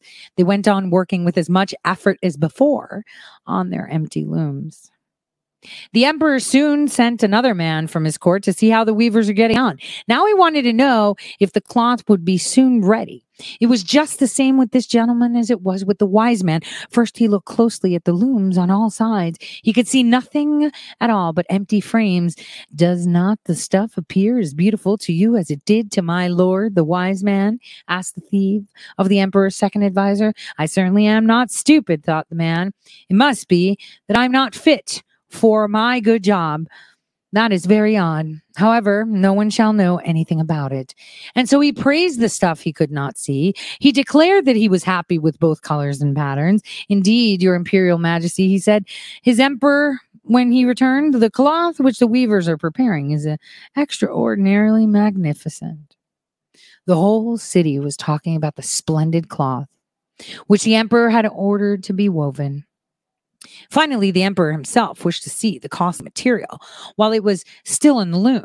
He took many officers to the court and two honest men he had that already admired the cloth. As soon as the weaver saw the emperor approach, they went on working faster than ever, although they still did not pass even one thread through the looms. Is not the work absolutely magnificent? said the two officers to the crown, already mentioned. Uh, if your majesty will only be pleased to look at it, what a splendid design, what glorious colors. And at the same time, they pointed to the empty frames, for they imagined that everyone else could see the exquisite workmanship. How is this? said the emperor to himself. I can't see anything. This is indeed terrible affair. Am I a simpleton or am I unfit to be emperor? That would be the worst thing that could happen. Oh, the cloth is charming, he said aloud. I approve of it completely. He smiled most graciously and looked closely at the empty looms. No way would he say that. He could not see what his two advisers had praised so much. Everyone with the emperor now strained his or her eyes, hoping to discover something on the looms, but they could see no more than the others. Nevertheless, they all exclaimed, Oh, how beautiful! and advised His Majesty to have some new clothes made for him, in splendid material for the parade that we planned. Magnificent, charming, excellent was called out on all sides. Everyone was cheerful. The emperor was pleased. He was he presented weavers with the emblem of an order of the knighthood. The thieves sat up all night before the day on which the parade would take place, they had 16 lights burning so that everyone might see how anxious they were to finish the emperor's new suit. They pretended to roll the cloth of the looms. They cut the air with scissors and sewed with needles without any thread in them to see, cried at last, Look, the emperor's new clothes are ready. The emperor, with all the grandees of his court, came to the weavers. The thieves raised their arms as if in act of holding something up. Here, are your majesty's trousers. Here is the scarf. Here is the mantle. The whole suit is alight as a cobweb. one might fancy one has nothing on at all when dressed in it. Yes, indeed, said all the courters, although none of them could see anything of the special cloth. The emperor was undressed for a fitting, and the thieves pretended to array him in his new suit. The emperor turned around from side to side before the looking glass. How splendid His Majesty looks in his new clothes, and how well they fit. Everyone cried out, What a design! What colors! These are indeed royal robes. I'm quite ready, said the Emperor. He appeared to be examining his handsome suit. Lords of the bedchamber, who were to carry His Majesty's train, felt about the ground as if they were lifting up the ends of a mantle, and they pretended to be carrying something, for they would by no means want to appear foolish or not fit for their jobs. The emperor walked under his high canopy in the midst of the procession through the streets of the capital, all the people standing by and those at the windows cried out, Oh, how beautiful our emperor's new clothes. What a magnificent train there is uh, to this mantle. How gracefully the scarf hangs. No one would admit uh, these much admired clothes could not be seen because in doing so, he, he would have been saying that he was either a simpleton or unfit for his job. But the emperor has nothing at all on, said a little child. Listen to the voice of the child, exclaimed his father. What the child had said was whispered from one to another, but he has nothing on at all. At last, uh, cried out all the people. The emperor was upset, for he knew that the people were right. However, he thought the procession must go on now. The lords of the bedchamber took greater pains than ever to appear holding up a train, although in reality there was no train to hold, and the emperor walked on his underwear. So now you're going to hear it from someone else.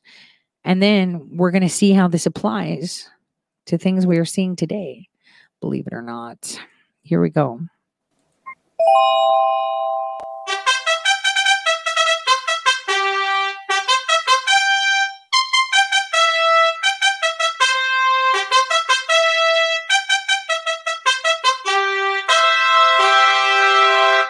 There was once a vain emperor who just loved clothes.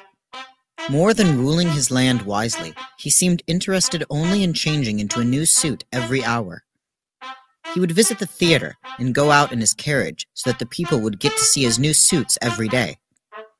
How he loved to show off his new clothes to all the people.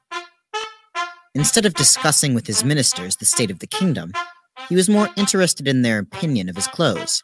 So, my dear ministers, what do you think of my new dress? Isn't it better than the one I wore yesterday? Your Majesty, it is absolutely wonderful.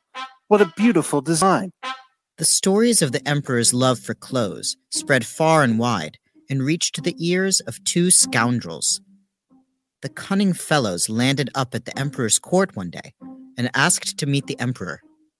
And what work do you have with the Emperor? He is a busy man and cannot be meeting everyone. Oh, we are very fine weavers, sir, and we can weave clothes like none other in the kingdom. We have heard that the Emperor loves clothes and have come to make him a suit with our beautiful cloth. The Emperor has got so many suits made of so many different cloths. What is so different in your cloth? Well, you see, our cloth is so light and delicate that it is almost invisible. In fact, it is visible only to those who are fit to do the jobs they are doing, and fools most certainly cannot see our cloth. When the courtier heard this, he rushed to tell the emperor about this amazing new cloth that the two weavers were talking about.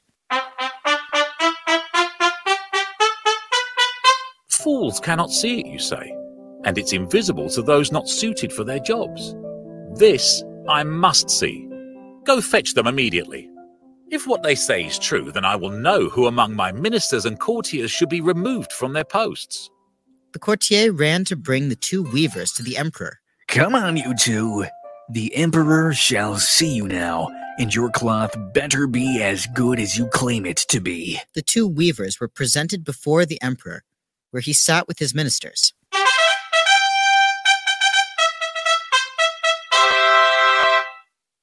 So, you weave a special cloth, is it? Yes, your majesty. It is a cloth that none other can weave. Very well. You will be provided with everything you need, and you must spin this cloth here in the palace. Here's a bag of gold to start with, and you can ask for anything else you might want. Of course, Your Majesty. We will spin the cloth here and make the most splendid suit for you, a suit which no one would have ever seen. The emperor ordered two looms to be set up in a room.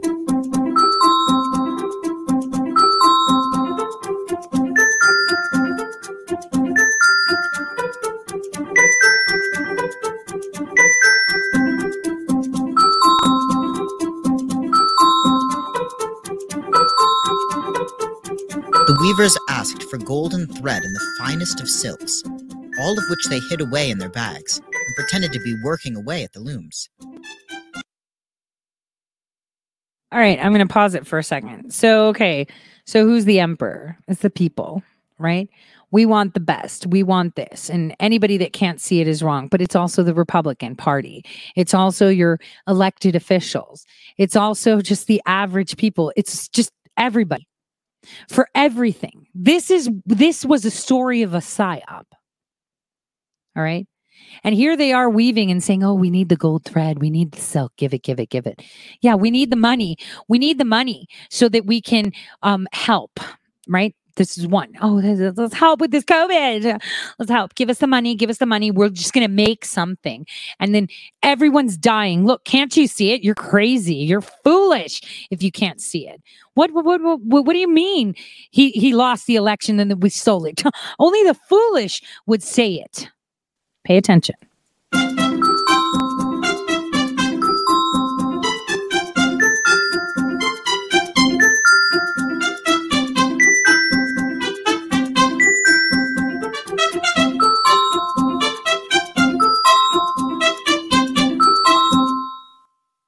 In the meanwhile, the Emperor was getting more and more curious to know what the weavers were doing, and decided to send his trusted minister to have a look.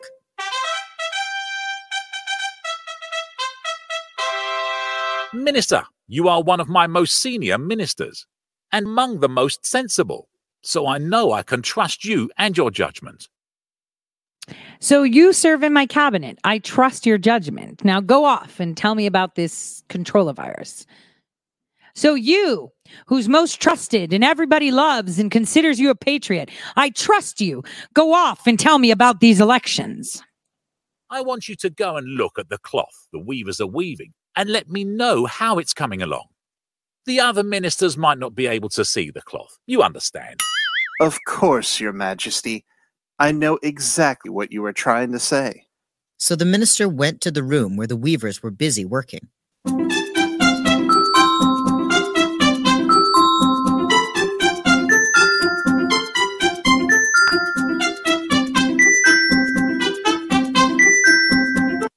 I just wanted to stop. Someone commented the psyop is convincing everyone that the boy is a hero and the emperor is a fool. Actually, no. It's the common folk, right? Remember, if you couldn't see it, you weren't fit to do your job. So is a kid not fit to be a kid because he could see it? That's a point. Christian Andersen even talked about psyops back then. They were very effective. They're not like deployed the way they are now. But that's not the psyop. The psyop was convincing those of power that if they did not get on board, they would be the fools. And that's how it works. Oh, come in, come in, sir. Have a look at this beautiful and intricate design we have woven. And the colours, look how vibrant they are. Don't you like it, sir? We have worked really, really hard. Er, oh, oh, oh, yes. I've never seen such beautiful workmanship. I must tell the Emperor. Carry on. Carry on making the wonderful material. And, sir, could you please make arrangements for some more gold thread and silk to be provided? Y- Yes, yes, of we course. need more money, Good heavens. more time on I cannot TV. admit to anyone that I cannot see anything. Are my spectacles not right? Or am I an idiot not fit to do my job? The minister went back to the emperor, having decided to not mention that he could see no cloth being woven. After so many years of serving the emperor, he did not want it to be known that he was not suited for his job. No, no, that would never do.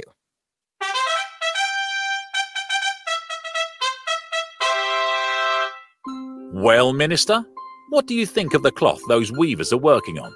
Oh, Your Majesty, I don't have words to describe it. The colors and design are like nothing I have ever seen. It is that good, is it? Do you think I should wear a suit of that cloth to the grand procession I shall be leading soon? Of course, Your Majesty. Everyone will be looking at you. The weavers continued pretending to work on the looms.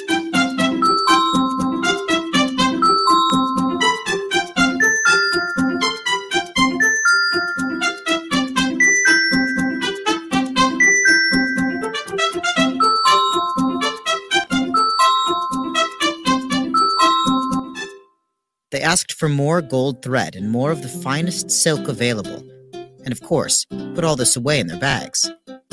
They asked for more candles, pretending to work late into the night. Their scissors went snip, snip, snip in the air, needles weaving in and out of imaginary cloth with no threads in them. After some time, the emperor again grew curious about the new cloth the weavers were weaving. I think I will now send my trusted courtier to see how those two are progressing. The emperor sends summons for the courtier to come.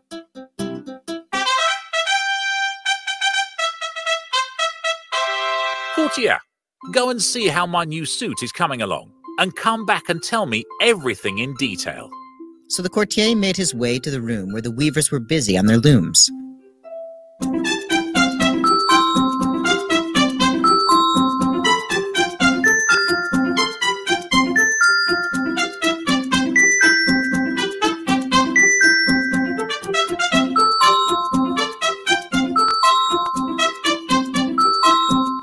Welcome, sir. Have you come to see the Emperor's suit? We are sure neither you nor the Emperor will be disappointed. We are working very hard to make sure it is ready for the Emperor to wear for the procession. And how do you like it, sir? Have you ever seen such a magnificent design or such a perfect blend of colors? The courtier was as confused as the minister. He could see absolutely nothing, and admitting that would mean he was an idiot and not fit to do the job he was doing. Like the minister, he had no intention of being labeled a fool. I must say, it is an amazing suit. Absolutely befitting of our great ruler. And you were right. I have never seen such marvelous craftsmanship. The courtier listened carefully to how the weavers were describing the suit, because he did not know what he could tell the emperor otherwise. How could he describe something he could not see at all? All right, so that was the question I was waiting for. Tori, why did the emperor not vet the weavers? Now, pay attention. The weavers said they had all this cloth. The weaver said this. They came recommended, right, by his own people, and that's why they got an audience. The people recommended them. So they were pushed by the people, they were promoted by the people as bona fide, as strong, as this, as that, and by the people of his court. All right. So it wasn't the average people right? It was his own people. It was the people in his ranks, right? That vouched for them. Lies, lies, lies, and more lies. So, courtier, what do you think of the new suit? The courtier described in great detail the pattern and colors, exactly as the weavers had told him. He certainly did not want to admit he could see nothing, as that would make him an idiot in everyone's eyes. Ah, well, I think tomorrow I shall go and see the suit for myself. Everyone seems to be praising it so much. I can't wait to see it for myself. The next day, the emperor went to the room where the weavers were pretending to be busy weaving. Up and down their hands flew, while their eyes were fixed on the looms, concentrating so hard on the imaginary cloth. Oh, your majesty, we have been waiting to show you your new suit. It is so beautiful, even better than we had expected. People will be talking of nothing but your suit at the procession. Here, have a look at the jacket and the trousers. I am sure they will fit your majesty like a second skin. And the cloak. Isn't it magnificent? They are all so light and fragile, like a spider's web. The emperor looked hard, but he could see nothing. I am the emperor of the land, and if I say I cannot see anything, my people will think I'm not fit to rule them. That cannot happen. For fear of being considered a fool, the emperor also went along with what the others had said and greatly admired the suit. The day of the procession, the weavers pretended to help the emperor wear the suit, pretending to handle it very carefully. Come, your majesty, stand before this mirror. Here, please wear the jacket and trousers. So, as you could see, this whole story that Hans Christian Andersen actually put together is about a psyop. Now, President Trump isn't the the emperor that wanted the new clothes. This goes to a lot of facets from his administration from the minute he entered. I mean, when you go into an office, right? You don't know the full job, right? You know, you're great with economy, you're great with seeing the bigger picture, you're great at making deals and that's what the people want and you're just the people's voice. You rely on other people to do their job honestly, right? And to guide you accordingly. That your military will not stray you right? That your uh, cabinet, your health secretary, your secretary of state, your vice president that's been in office for a while, uh, the head of, uh, you know, the Republican Party, the RNC, you know, you expect all these people that have been doing this for a while to help guide you. But the the thing is, is that all of them have been operating within the boundaries of the construct, the construct that they created of this fourth unelected branch of government that was implemented. All of them. Every single general and admiral has fallen into line. Let's talk about the UAVs in Libya. Let's talk about the UAVs in Libya because that coming out will lock up. Those are crimes against humanity. Those are against the law, yet silence. See, we have to pick the right fights. He was surrounded by so many. Huh, the clothes could simply be the controller virus. He's not a scientist. He has the top scientists talking to him who are getting their information from other scientists, you know, not people that could be like, come here, let me show you how this works. Look at this microscope. So, this is what a pneumonia looks like, right? This is what a virus looks like. It's actually created in your body. Um, it can't live outside, maybe in a water droplet for like an hour max big pool of water. Let's put it this way. But, you know, we create viruses. This is how we expel garbage from our body. These are actually all manufactured. Take a look. This is how it works. This is how it operates. This is what the real science says. Come, let me teach you. He had no one teach him. They were just giving him reports. Well, you know, he's a busy man. He's the president. He can't take the time to learn. That's because nobody knows it well enough to educate right? Nobody that surrounded him was smart enough to sit down and give him the five minute thing. Here's a microscope. Look, this is what you're looking at. Look at the TV right there. This is what we're looking at right now. That's what they're saying is happening. I don't see how it's happening, but I do see a graphene line. This looks manufactured, dude. This looks bad. Maybe we could trace it back and see who else has this in what laboratories. Let's pull that stuff. Let's pull communications. Let's see. Nobody did that. And so by the time he realized it was bullshit. He had to go through with it because you can't go against them. Because then, like the Weavers, you're going to be called nuts. They're going to 25th Amendment you, right? We've said this before. We said this before. His whole administration was just a handful of people that were never in politics, right? Were corrupt. It's all about themselves. Save me, put me on a pedestal. I could tell you on January 7th, I met a man who was waiting to be appointed by President Trump. It took me two minutes. And I looked at Bergie and I was like, he's corrupt f- what? Professor? Ivy League? Are you kidding? This guy, nothing. This guy's talking about Venezuela. He's a tool. He's an infiltrator. He needs to be out. This is how it is. It's okay to not know things. It's okay. It's okay. No one's going to fault you for not knowing something. I don't expect my president to be able to even operate a microscope. I don't expect my president, right, to even know what kind of algorithms play in voting machine software. I don't expect him. But I do expect average day Americans that do do this for a living to step up and surround him with knowledge. See, it takes a little kid, an outsider. That's a nobody. That says, look at me. I'm absolutely nothing. And I'm telling you the truth. For other people to see the truth too. And it spreads like wildfire. Next time around, don't hire people in DC. Next time around, don't put your eggs in the baskets of those that have massive followings. They're deceitful. Next time around, look at those with the heart. That's what has to happen. Our president tried his best, and he had everything going against him distraction after distraction, bad advice after bad advice. When they even had the damn blueprints, they didn't even show it to him. He saw it after, you know, Biden was sworn in. That's how many people were in between. Yet the people that are put on pedestals as leading the pack had it from November, October, September. I'm frustrated. And we should all be. This is why it's important that we all become Davids. The stone is not ours to throw, it is his.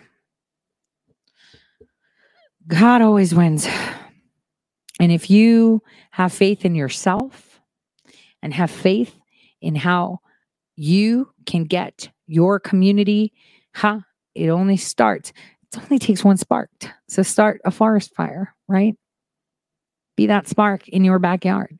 I'm pretty sure left and right, they all want to have control over what happens in their community, right? Their backyard. I think everybody wants their neighbor to have a job. I think everybody wants their neighbors to have access to health care. I think everybody wants their neighbors to be able to live a prosperous life, according to their effort, of course, to have a great education. I do not believe that your local communities will dismiss you for wanting what's right for the local community. And if you start there and the next one and then the next one, it's completely overwhelming and they lose power because the power is back in your hands. God always wins. And we can fix this because we are the news. So, on that note, guys, I'm going to bid you goodbye for today. And I will see you tomorrow and we'll talk about Brennan tomorrow. I just thought it was really, really important that we cover this. God bless.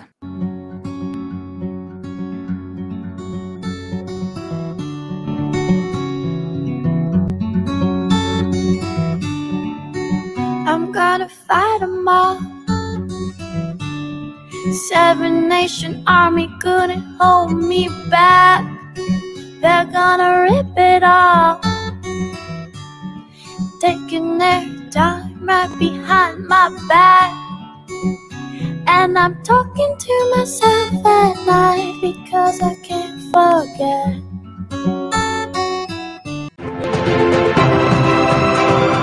And welcome to American Agenda. I'm Heather Childers, and we are very pleased today to have as our guest the 45th President of the United States, Donald J. Trump, who will be joining us by phone shortly. And we, of course, have a lot to talk about with the President. But first, let's bring in Mark Halperin, Steve Cortes, and Bruce LeVell, President's phone call. Uh, Mark, we were mentioning that we have a lot to talk.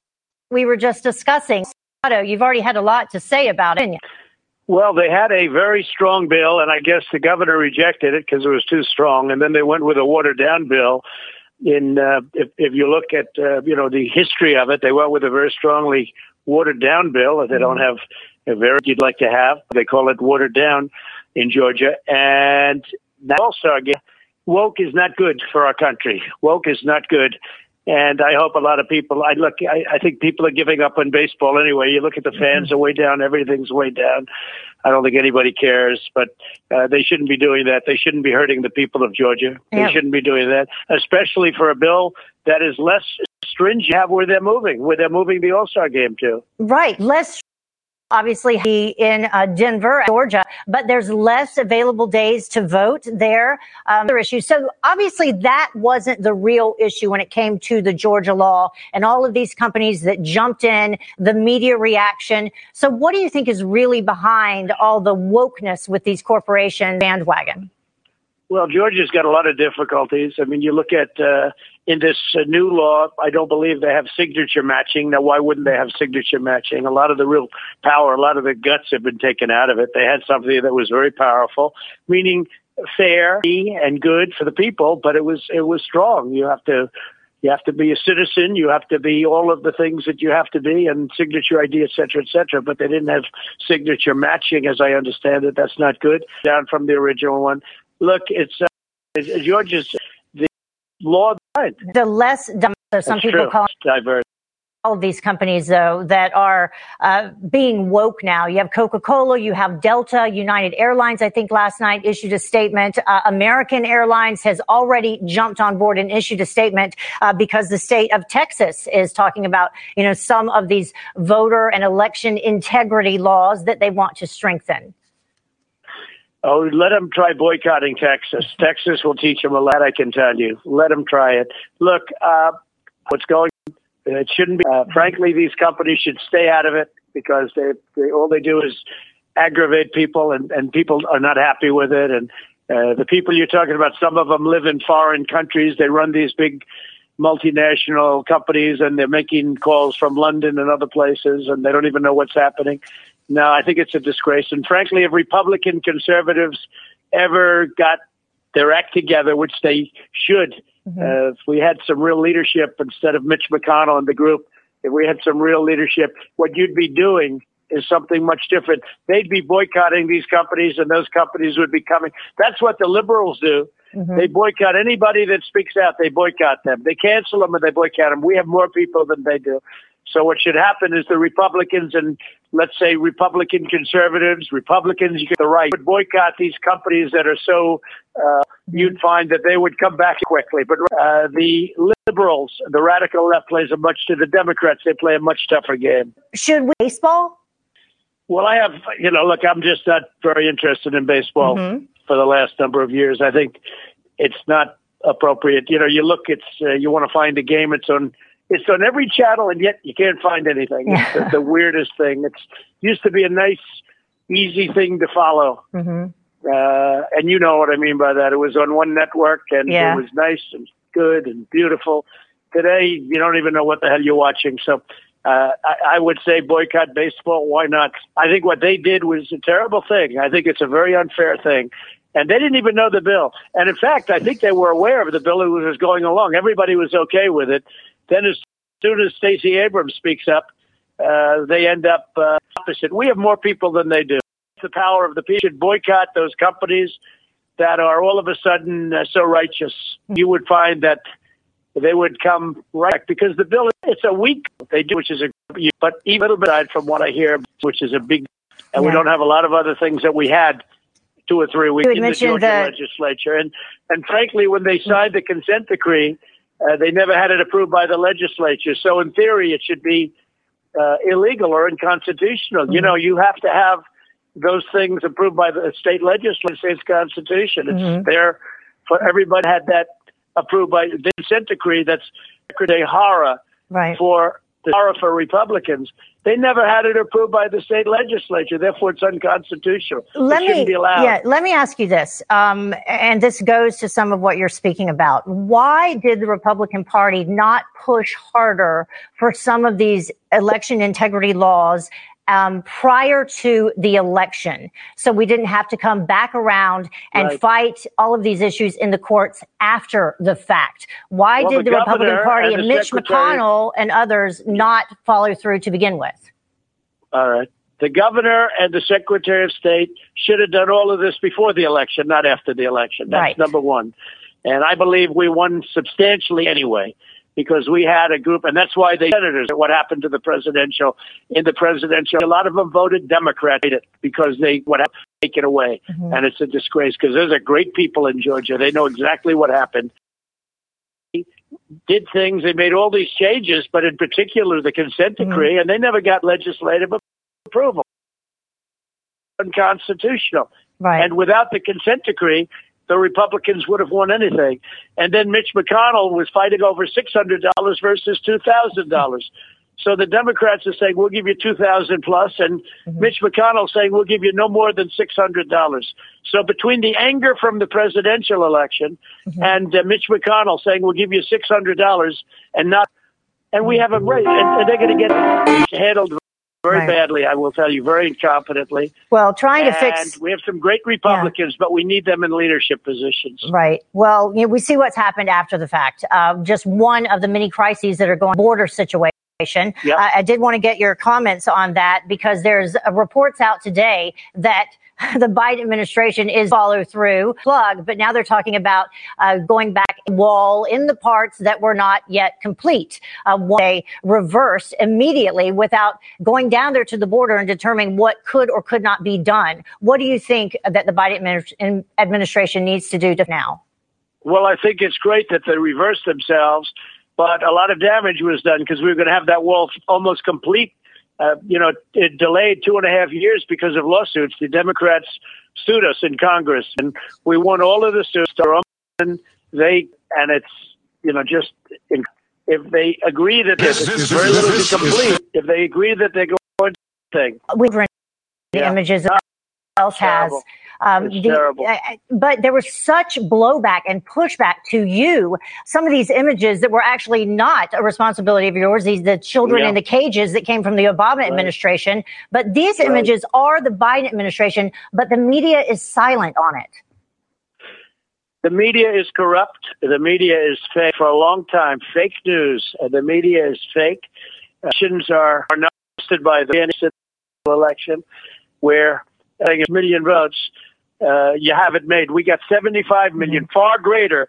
And then they had ballot dumps in the middle of the night at three o'clock in the morning. Uh, it's a, just so people don't trust the elections. Right. They don't trust a lot, but they don't, certainly don't trust the media. The media is uh, in fair press. We don't have that. A lot of we folks- don't have a fee. We don't Right. have a free and fair media. That I can tell you. Right. It's It- it is corrupt- troubling. It's largely a corrupt media. I, I want to ask you about the Biden administration and foreign policy. A lot of folks questioning his health and issues that, that he's had. We didn't have the press conference until 64 days in. China, North Korea, um, Iran, and Russia. Day when it comes to foreign policy and what the Biden administration is doing, specifically North Korea, not even taking their phone call.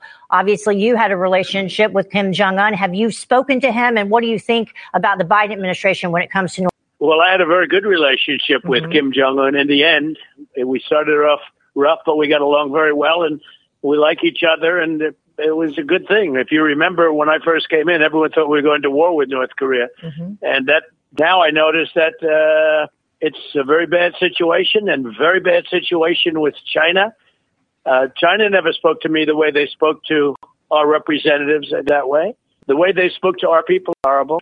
I the deal done very quickly with Iran, the way, and now back into the unthinkable. Uh, and Why the Middle you- East, we had we had peace. We were going to have this. We were words were incredible and and acknowledged to be incredible.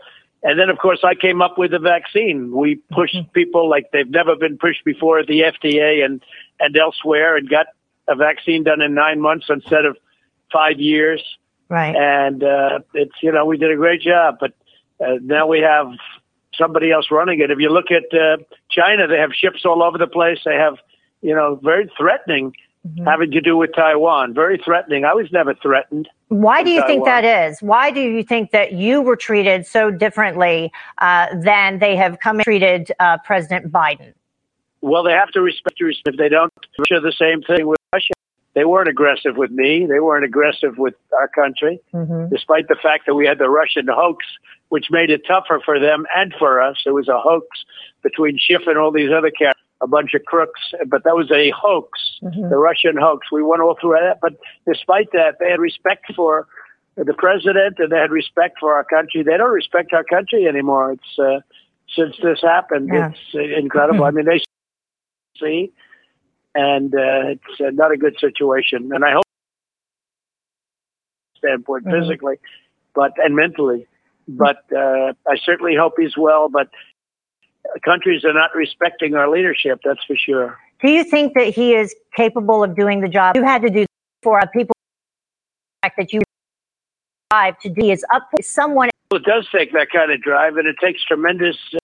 Uh, you can imagine. I mean, you need the highest levels of, of every ingredient necessary. I mean, full time, it's uh, 50 hours a day, and you understand what I mean by that. It's Right. a lot of work. And I think other people are making most of the decisions, but I may be wrong about that. I don't know. You know, Right. look, uh, I debated him, and uh, I was, you know, a little surprised what was being said. Let's talk about. I don't. I don't really be honest with decisions. Let's put it this: way. He said if he if he ever won, he would never have gone anywhere near this. He cannot believe what's going on. This is Bernie Sanders on steroids. Our country, socialist nation, Sanders on steroids. And uh, the only good thing to come out is now they finally agreed after screwing up the construction, which was going along perfectly, is going to be finished soon. They will complete the wall. Yeah. Which shouldn't take them a long period of time, but that's a good thing. That's a very good thing. I wanted to But, ask uh, you. I wanted to ask you about vaccine. And since you talked about Bernie Sanders, the infrastructure plan that everyone is talking about that includes everything under the sun. Infrastructure, usually, at least under your structure, was bipartisan. It was a bipartisan effort. This administration seems to be making no bipartisan either, or this multi-trillion dollar infrastructure plan that includes uh, clean, the Green New Deal, and what they're calling human infrastructure. Uh, what do you see as the path moving forward for any type of bipartisanship? And what happens when it comes to taxes? They're talking about uh, reversing the corporate tax lowered and raising it again to 28 percent. Well, you have companies leaving our country. I brought them back. So many companies came back and they invested money in the country, like numbers that nobody could even believe. They weren't able to bring their money back in because of the tax structure was too high. So they left their money work, do, do all of the work in other countries. And it was coming in by the trillions. And it was a great thing what was happening. And all of that's going to be reversed. It's, it's a very sad, including jobs. We had the mm-hmm. greatest job numbers in history. Nobody's ever had numbers even close. And all of that now, and I did it twice because I did it once and then the plague came in from China. And then after, you know, after we, we, our foundation was so strong, you know, we're doing better than any other country in the world right now. And mm-hmm. that's because of the foundation that we built economically. And even with COVID, you know, they used to say, oh, look at Germany and look at France and look at, well, they're all shut down. They're at a desperate position right now. And we're open with the, where we have good Republican leadership, like in Florida and Texas and some of the other places. I mean, we're open and doing, you know, really well and doing better numbers than the places that are closed, like New York, better numbers medically or with COVID. Uh, we're doing much better numbers in the uh, states that have been opened and run by Republicans. So, look, I think uh, it's uh, very sad when you watch what's Mm-hmm. happening. And again, the only glimmer is they want to finish the wall now. That was a big mistake, and uh, at least they're, you know, I'm not knocking them. I'm I'm giving them maybe the other, the opposite of that. At least they're willing to say we made a mistake and we're going to finish the Right. wall. Well, you mentioned, um, you know, a glimmer of hope. Looking forward to 2022. You have been out there already endorsing some candidates. Uh, who would be your next big endorsements that you would make? Well, I, we have a lot of them coming up. You'll see, and and uh, everybody wants the endorsement because if they Mhm. don't get the endorsement, they're not going to win. For the most part, they're not going to win.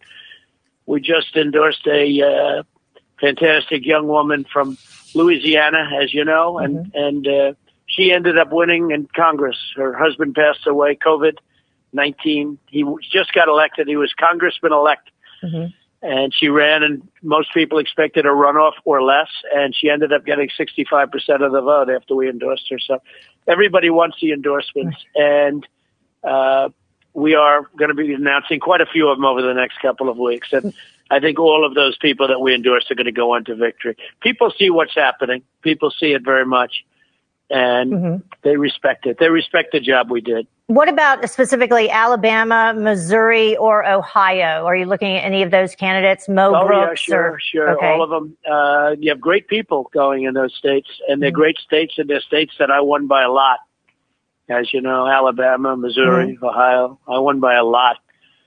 And uh, no, we they all want an endorsement, and I'll be largely making those. Sometimes, you know, you're you have two or three really good and supportive, but also really, really good candidates, and sometimes you have to let that just play out. But I'll So- be generally speaking making endorsements. What does it take to get your endorsement? And would you be willing to maybe just name one right now? I'm pushing you on it.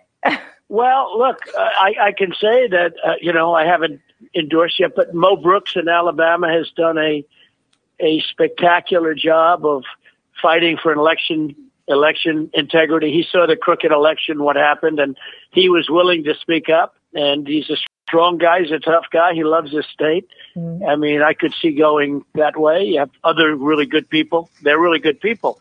But, you know, Mo is right out there on the front lines and mm-hmm. he was fighting for election integrity. He saw what happened with the 2020 presidential election. It was rigged and stolen, and he saw mm-hmm. that, and others saw that too. What about Eric But Greitens or Josh you know. Mandel? He's running. He's running for the Senate. You have some wonderful people in Ohio and in Missouri. You have some wonderful people running, and we'll be uh, letting people know very, very shortly. Okay. Well, you could let them know right now, uh, but you can think about that. Well, I Well, I think you do a fantastic job, by Well, the way, Heather. you. I I think do you're really appreciate it. a real professional. I appreciate it I appreciate much. it.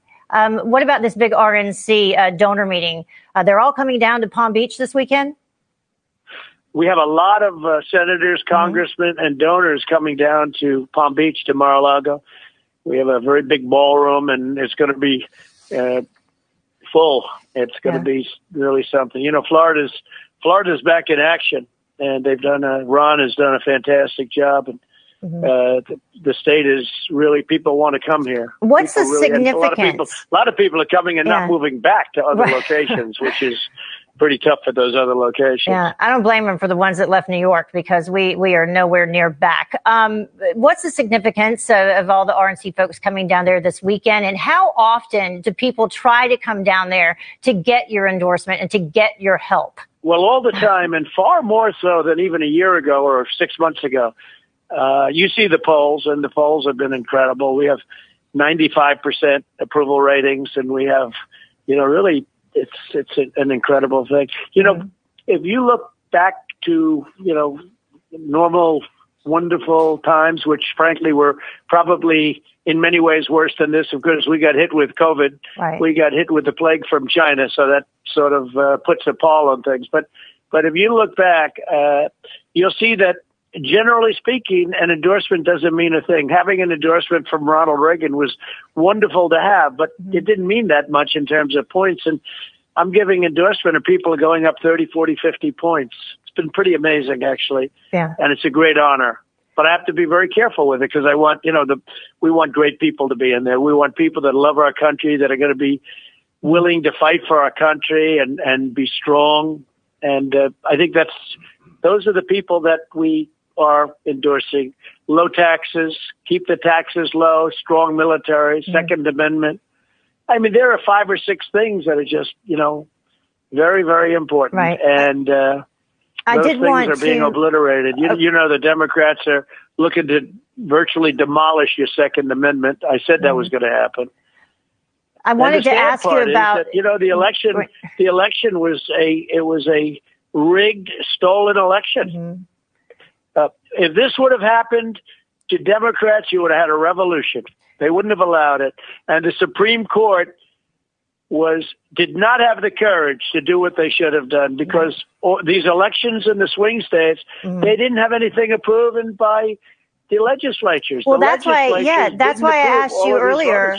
That's why I asked you earlier if the Republican Party had done enough before the election to keep some of these things from happening when it came to uh, voting laws and voting integrity, which obviously all the states now are trying uh, to do their part with that, but it's causing a, a huge problem with a lot of corporations and boycotts. Uh, finally, uh, well, they President did Trump. actually. They did. They did, and as you know, judges didn't want to hear cases. Mm-hmm. Right. You know, they didn't want to be responsible for for this. The judges didn't want to hear the case, but it's so simple. Not only dead people voting, not only you know illegal immigrants and all of the other things, all of the ballot dumps, all of the things that happened at three o'clock in the morning, etc. Forget all of that. They didn't get approval to make all of these massive changes, and you're not allowed to do it locally or even with local judges. And Without they did going it through the with state local politicians. Yeah. So it should have never been allowed, and the Supreme Court uh, should be ashamed of themselves Right. for not being willing to take it on. Well, you're taking steps now so that it can be resolved before the We next are. election and we won't have to fight it after the fact. I did want to finally just ask you, uh, because you were talking about uh, endorsing candidates, will you be using your new social media platform uh, for that? And what else can you tell us about it? And also the presidential library. Any news on that front? So we have a lot of people that want to come onto social media. Right now, as you know, we're doing releases, press releases, I guess you could call them, and they're getting out to everybody. They're very effective, actually. I mean, I think I'm getting the word out to everybody.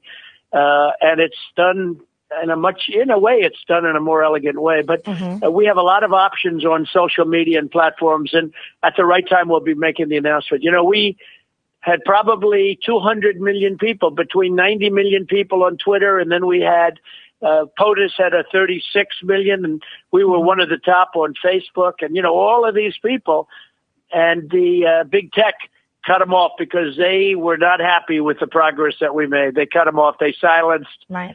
a voice and a, a big voice and, and many other voices. And many people left Twitter. Twitter's become very boring. It is very mundane. boring. It is. And anybody Oh, says it's- isn't, isn't many telling the truth. left. Yeah. Well, many people have left, uh, Heather. It's incredible. They're leaving, and it's no longer. You know, when I went on Twitter, you know, years ago, it was like a dead company, Mhm. and then it became hot.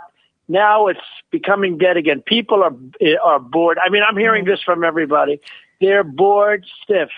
So Twitter's or Facebook is so big. You know, they had a they had a big drop off too in value after that happened. But Facebook is big enough. But Twitter Twitter is becoming uh, very very mundane and very uh, people are not enjoying well, it so Facebook pulled your in, Facebook pulled the interview that you did with your daughter-in-law Laura, so she had to put it on Clout Hub. Uh, it'll be interesting. I'm sure I will lose uh, thousands and thousands of followers on Twitter after our interview today. They'll just magically No, I think you'll gain. I think you'll gain a lot of respect, actually, because you're one of the people that tells it like it is. No, you'll gain a lot of respect. You know, when you speak up and when you tell the truth, ultimately, like they haven't silenced me. I'm getting my voice out just as good as I did if I Right. had Twitter, and I get in less trouble because I don't retweet people that I, you know, perhaps after you do massive research, you'll figure you shouldn't be retweeting. But uh, no, this is in many respects, it's better than Twitter. Okay. I'll tell you. Well, we will look So for it. I think you're going to do very well based on this interview. And you're doing well anyway, but you're going to do very well based on this interview. Well, thank you so much. We really appreciate so much of your time today. I I know that our Newsmax viewers were watching and they're appreciative as well. Well, thank you very much, Heather, and keep up the good work. All right. Have a great rest of the day. And we will have analysis of this interview with a political analyst, Mark Halperin, and Okay, others. so now next on American Agenda. I'm going. us. Guys, have a blessed day. And we will be, um, say it, rating. God bless everyone.